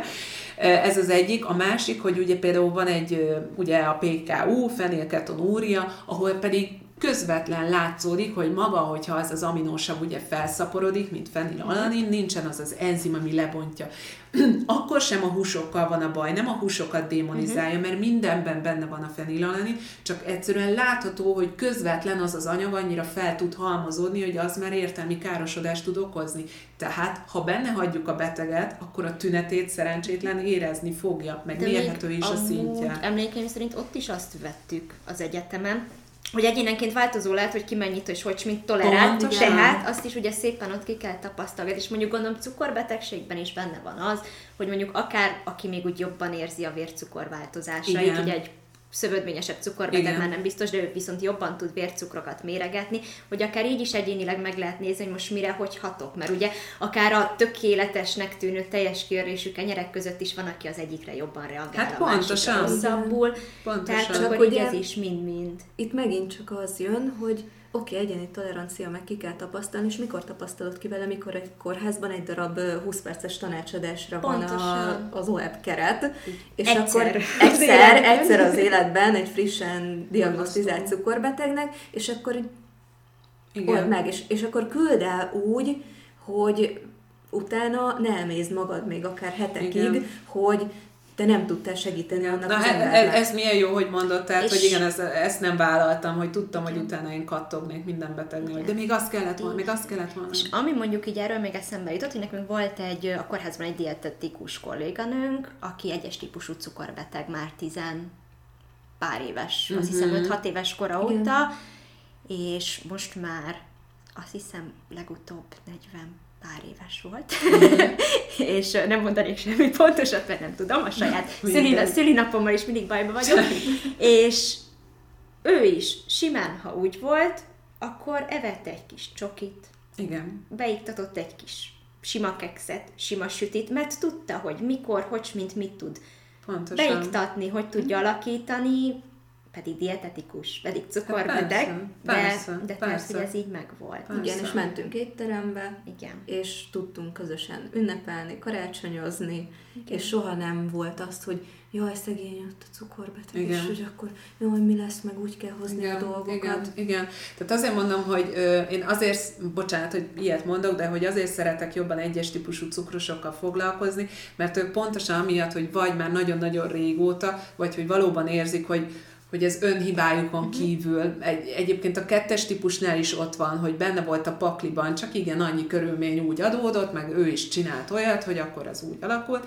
de hogy az egyesek sokkal jobban érzik magukat úgymond ettől független a kialakulásban, és hogy, hogy mernek úgy életet élni, és hogy kipróbálják, és nézik a reakciót, és sokkal hamarabb kapcsolnak, hogy ha szaridő van, akkor a cukra uh-huh. is mennyire instabil. Hogyha ideges, akkor a cukra hogyan Hogyha ugrik. A, a beteg, alakul. ha menszese van. Pontosan, mert ez a másik, én nagyon-nagyon ugrom emiatt, amikor ilyen szakmai megbeszélések is vannak bizonyos klubokban, ugye, hogy, hogy ebbe a betegségbe akkor most mit csináljon, mert azt tapasztalja, hogy arra a kenyére így ugrik a cukra biztos, hogy a kenyére ugrott a cukra, vagy nekem nagyon érzékeny területem, nem véletlen tényleg így a várandós táplálkozás, mert, mert a magam tapasztalata, most is mondtam ugye, hogy 77 kiló vagyok, várandóságom alatt is, annak ellenére, hogy minden egyes nap edzettem, teljesen másoknál fogva, dietetikus vagyok, tehát hogy nem zabáltam, ettem kakóscsigát, de tudtam volna még sokkal többet tenni.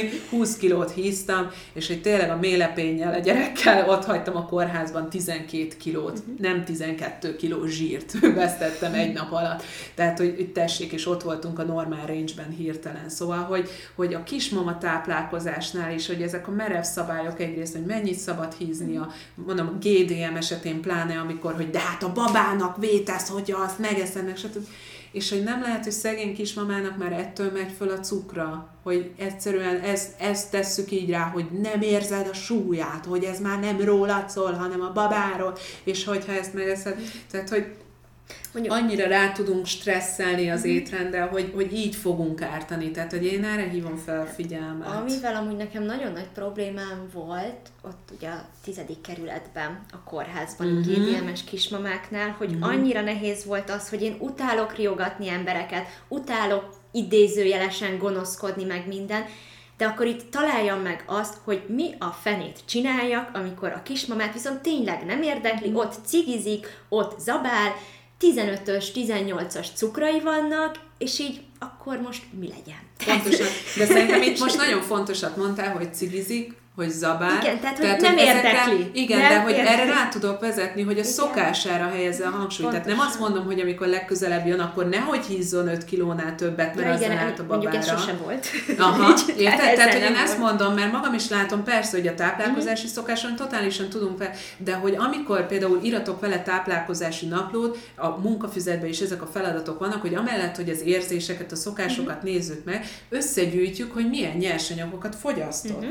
És lehet, hogy azt látjuk, hogy hopp, alatt egy Kinder Bueno, hopp, megivott egy deci kóla, stb. De mellette milyen jó kipróbálta a bulgurt, uh-huh. evett akkor köles salátát, meg életében először padlizsános valamit készített, és látva, tehát, hogy, hogy annyi-annyi ételt, annyi-annyi étkezése volt, és abból, uram, bocsán, három volt, amiben nassolt.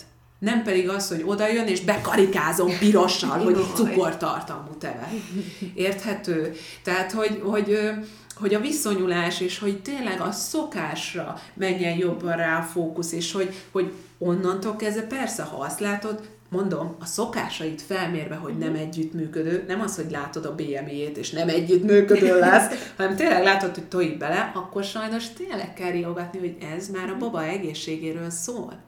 De amit csak azt látom, hogy szerencsétlen odaáll, de meg mint a nyárfa levél, és hogy Jézusom 36 hetes terhes, és ő már 18 kiló plusznál tart, akkor ne cseszem már le itt tényleg úgy, hogy bármelyik pillanatban megszülhet, hogy akkor én még erről is lehet, hogy a gyerekem mit tudom, hogy milyen betegsége lesz.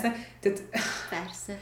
Tehát én, erre beszéltük pont így a pszichológus lányjal, hogy egy óriási restart kéne így a szemléletben, és akkor most kezdjük előről, mert, mert, mert annyi-annyi olyan van, hogy egymásra hat, és hogy mondom, az egészségügy azért nagyon nehéz, hogy mi vagyunk azok az emberek, akik pont jól mm-hmm. tudjuk, hogy milyen biokémiai okai vannak egy testnek a létrejöttébe, és akkor itt tényleg fennakadunk azon, hogy a BMI 20 plusz. Tehát,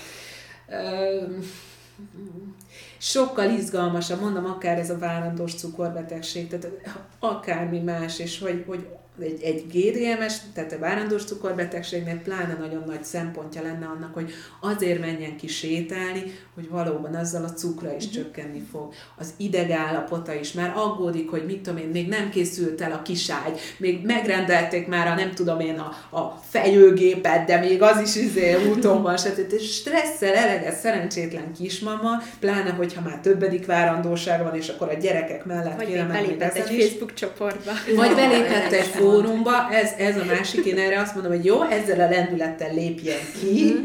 mert ez a másik stresszforrás, és ez egyébként megint csak, ami nincsen szabályozva, hogy ugye ez az online bullying, vagy bullying, éppen akkor, ahogy akarjuk mondani, hogy, hogy abból milyen stressz származik, hogy tényleg felmegyünk a közösségi oldalra, és görgetek, és és hogy, hogy, hogy megint a fizikai bántalmazást egy sokkal nagyobb traumának tituláljuk, pedig ez megint csak a befogadó félem múlik neki. Lehet, hogy az az egyetlen egy komment, lehet, hogy egy olyan lelki sebet okozott, ami, ami másnak, mit tudom én, amikor PP verte a férje.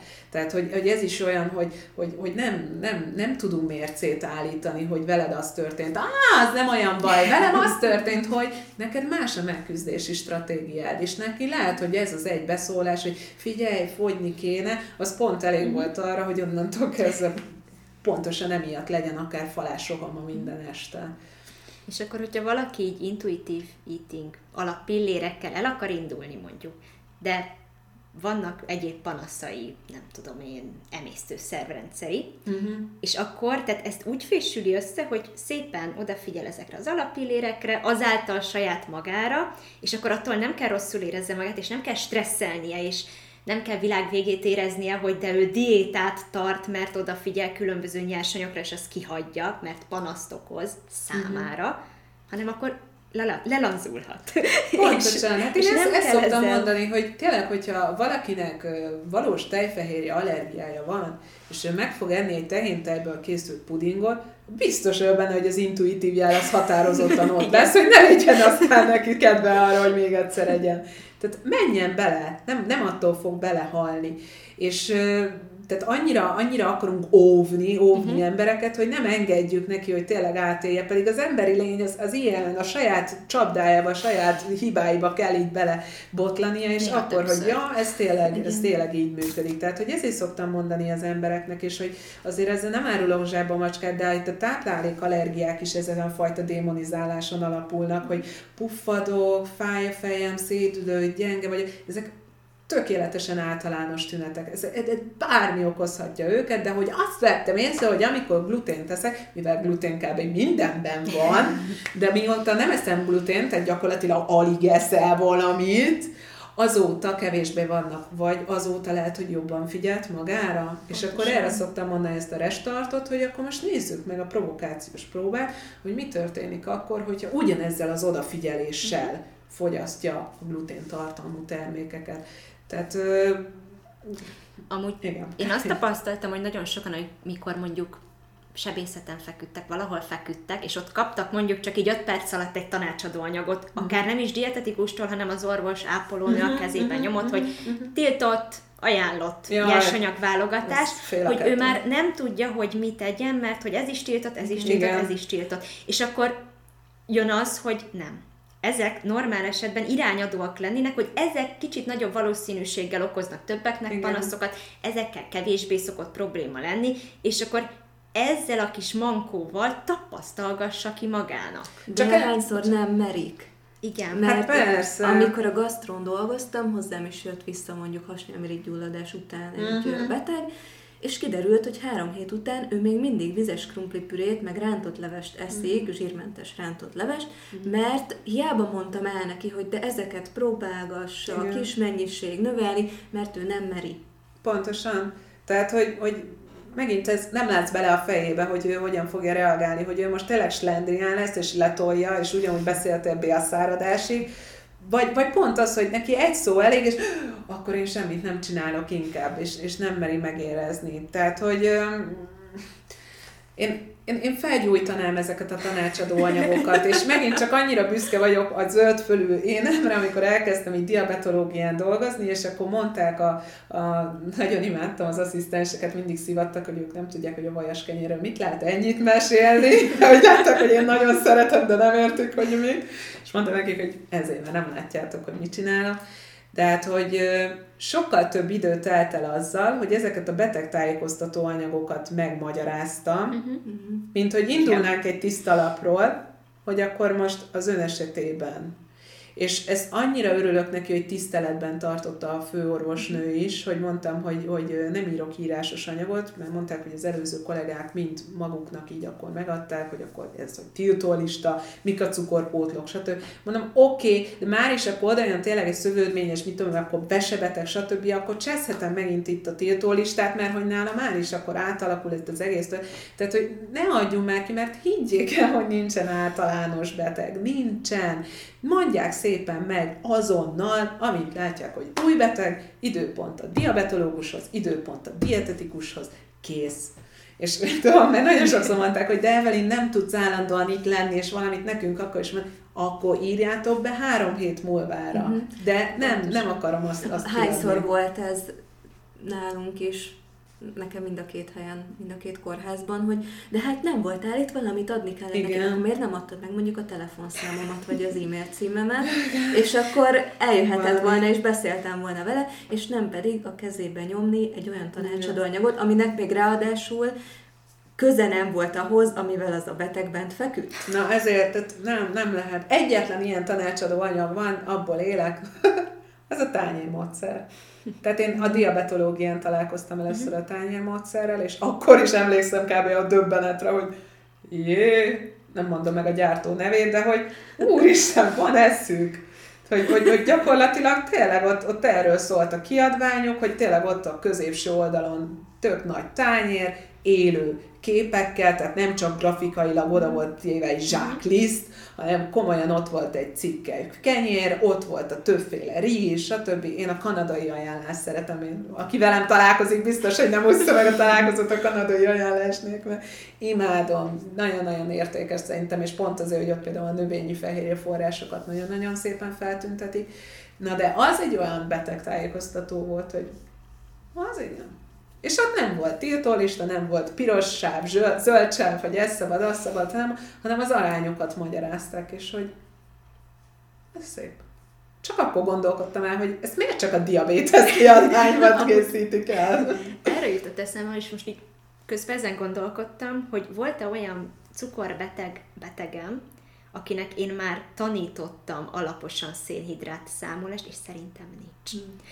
Nekem mert, volt. Mert Nekem még, volt sajnos. Mert, mert szerencsére, nem szerencsére, még nem futottam bele olyanba, akinek a adagnagyságokkal, azoknak a belövésével, mert napi rendel, kb. mindennel ne lettek volna jók a vércukorértéke, és ne sikerült mm. volna azzal így szépen belőle. Hát persze, persze. Tehát az, ez tökéletesen működik. Én azért mondom, hogy sajnos volt ilyen, mert így utólag belegondolva az evészavar volt.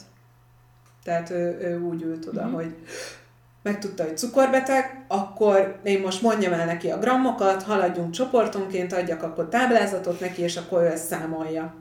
Ö, tényleg nagyon, nagyon keveset találkoztunk, szerintem egyszer vagy kétszer, tehát nem tudom, hogy mi lett belőle, de hogy ö, megint csak az időseknél láttam, hogy nem célra vezető, hogy most itt tényleg elkezdünk grammozni, volt egy PCOS-es kislányom, aki pedig karatés volt, és akkor neki is mondja az endokrinológus, hogy 160 g diéta, én meg visszaírtam a leletbe, hogy felmérve a kislány aktivitását és együttműködését nem szükséges a 160 g diéta, tökéletes a táplálkozási szokása, magam lepődtem meg, hogy mennyire szépen vegyíti, ahhoz képest, hogy valami 16-18 éves volt, tehát mondom, nem, hogy, és akkor, hogy hány gram legyen, mondom, ne számold, hidd el, ja, és ráadásul még test alkatban is azt mondanád, tehát hogy, hogy ideális, tehát hogy semmi nem indokolta. Szedje sajnos a metformint, mert hogy akkor látták, hogy ezek az androgén szintek azok úgy voltak, meg a ciszták bennem.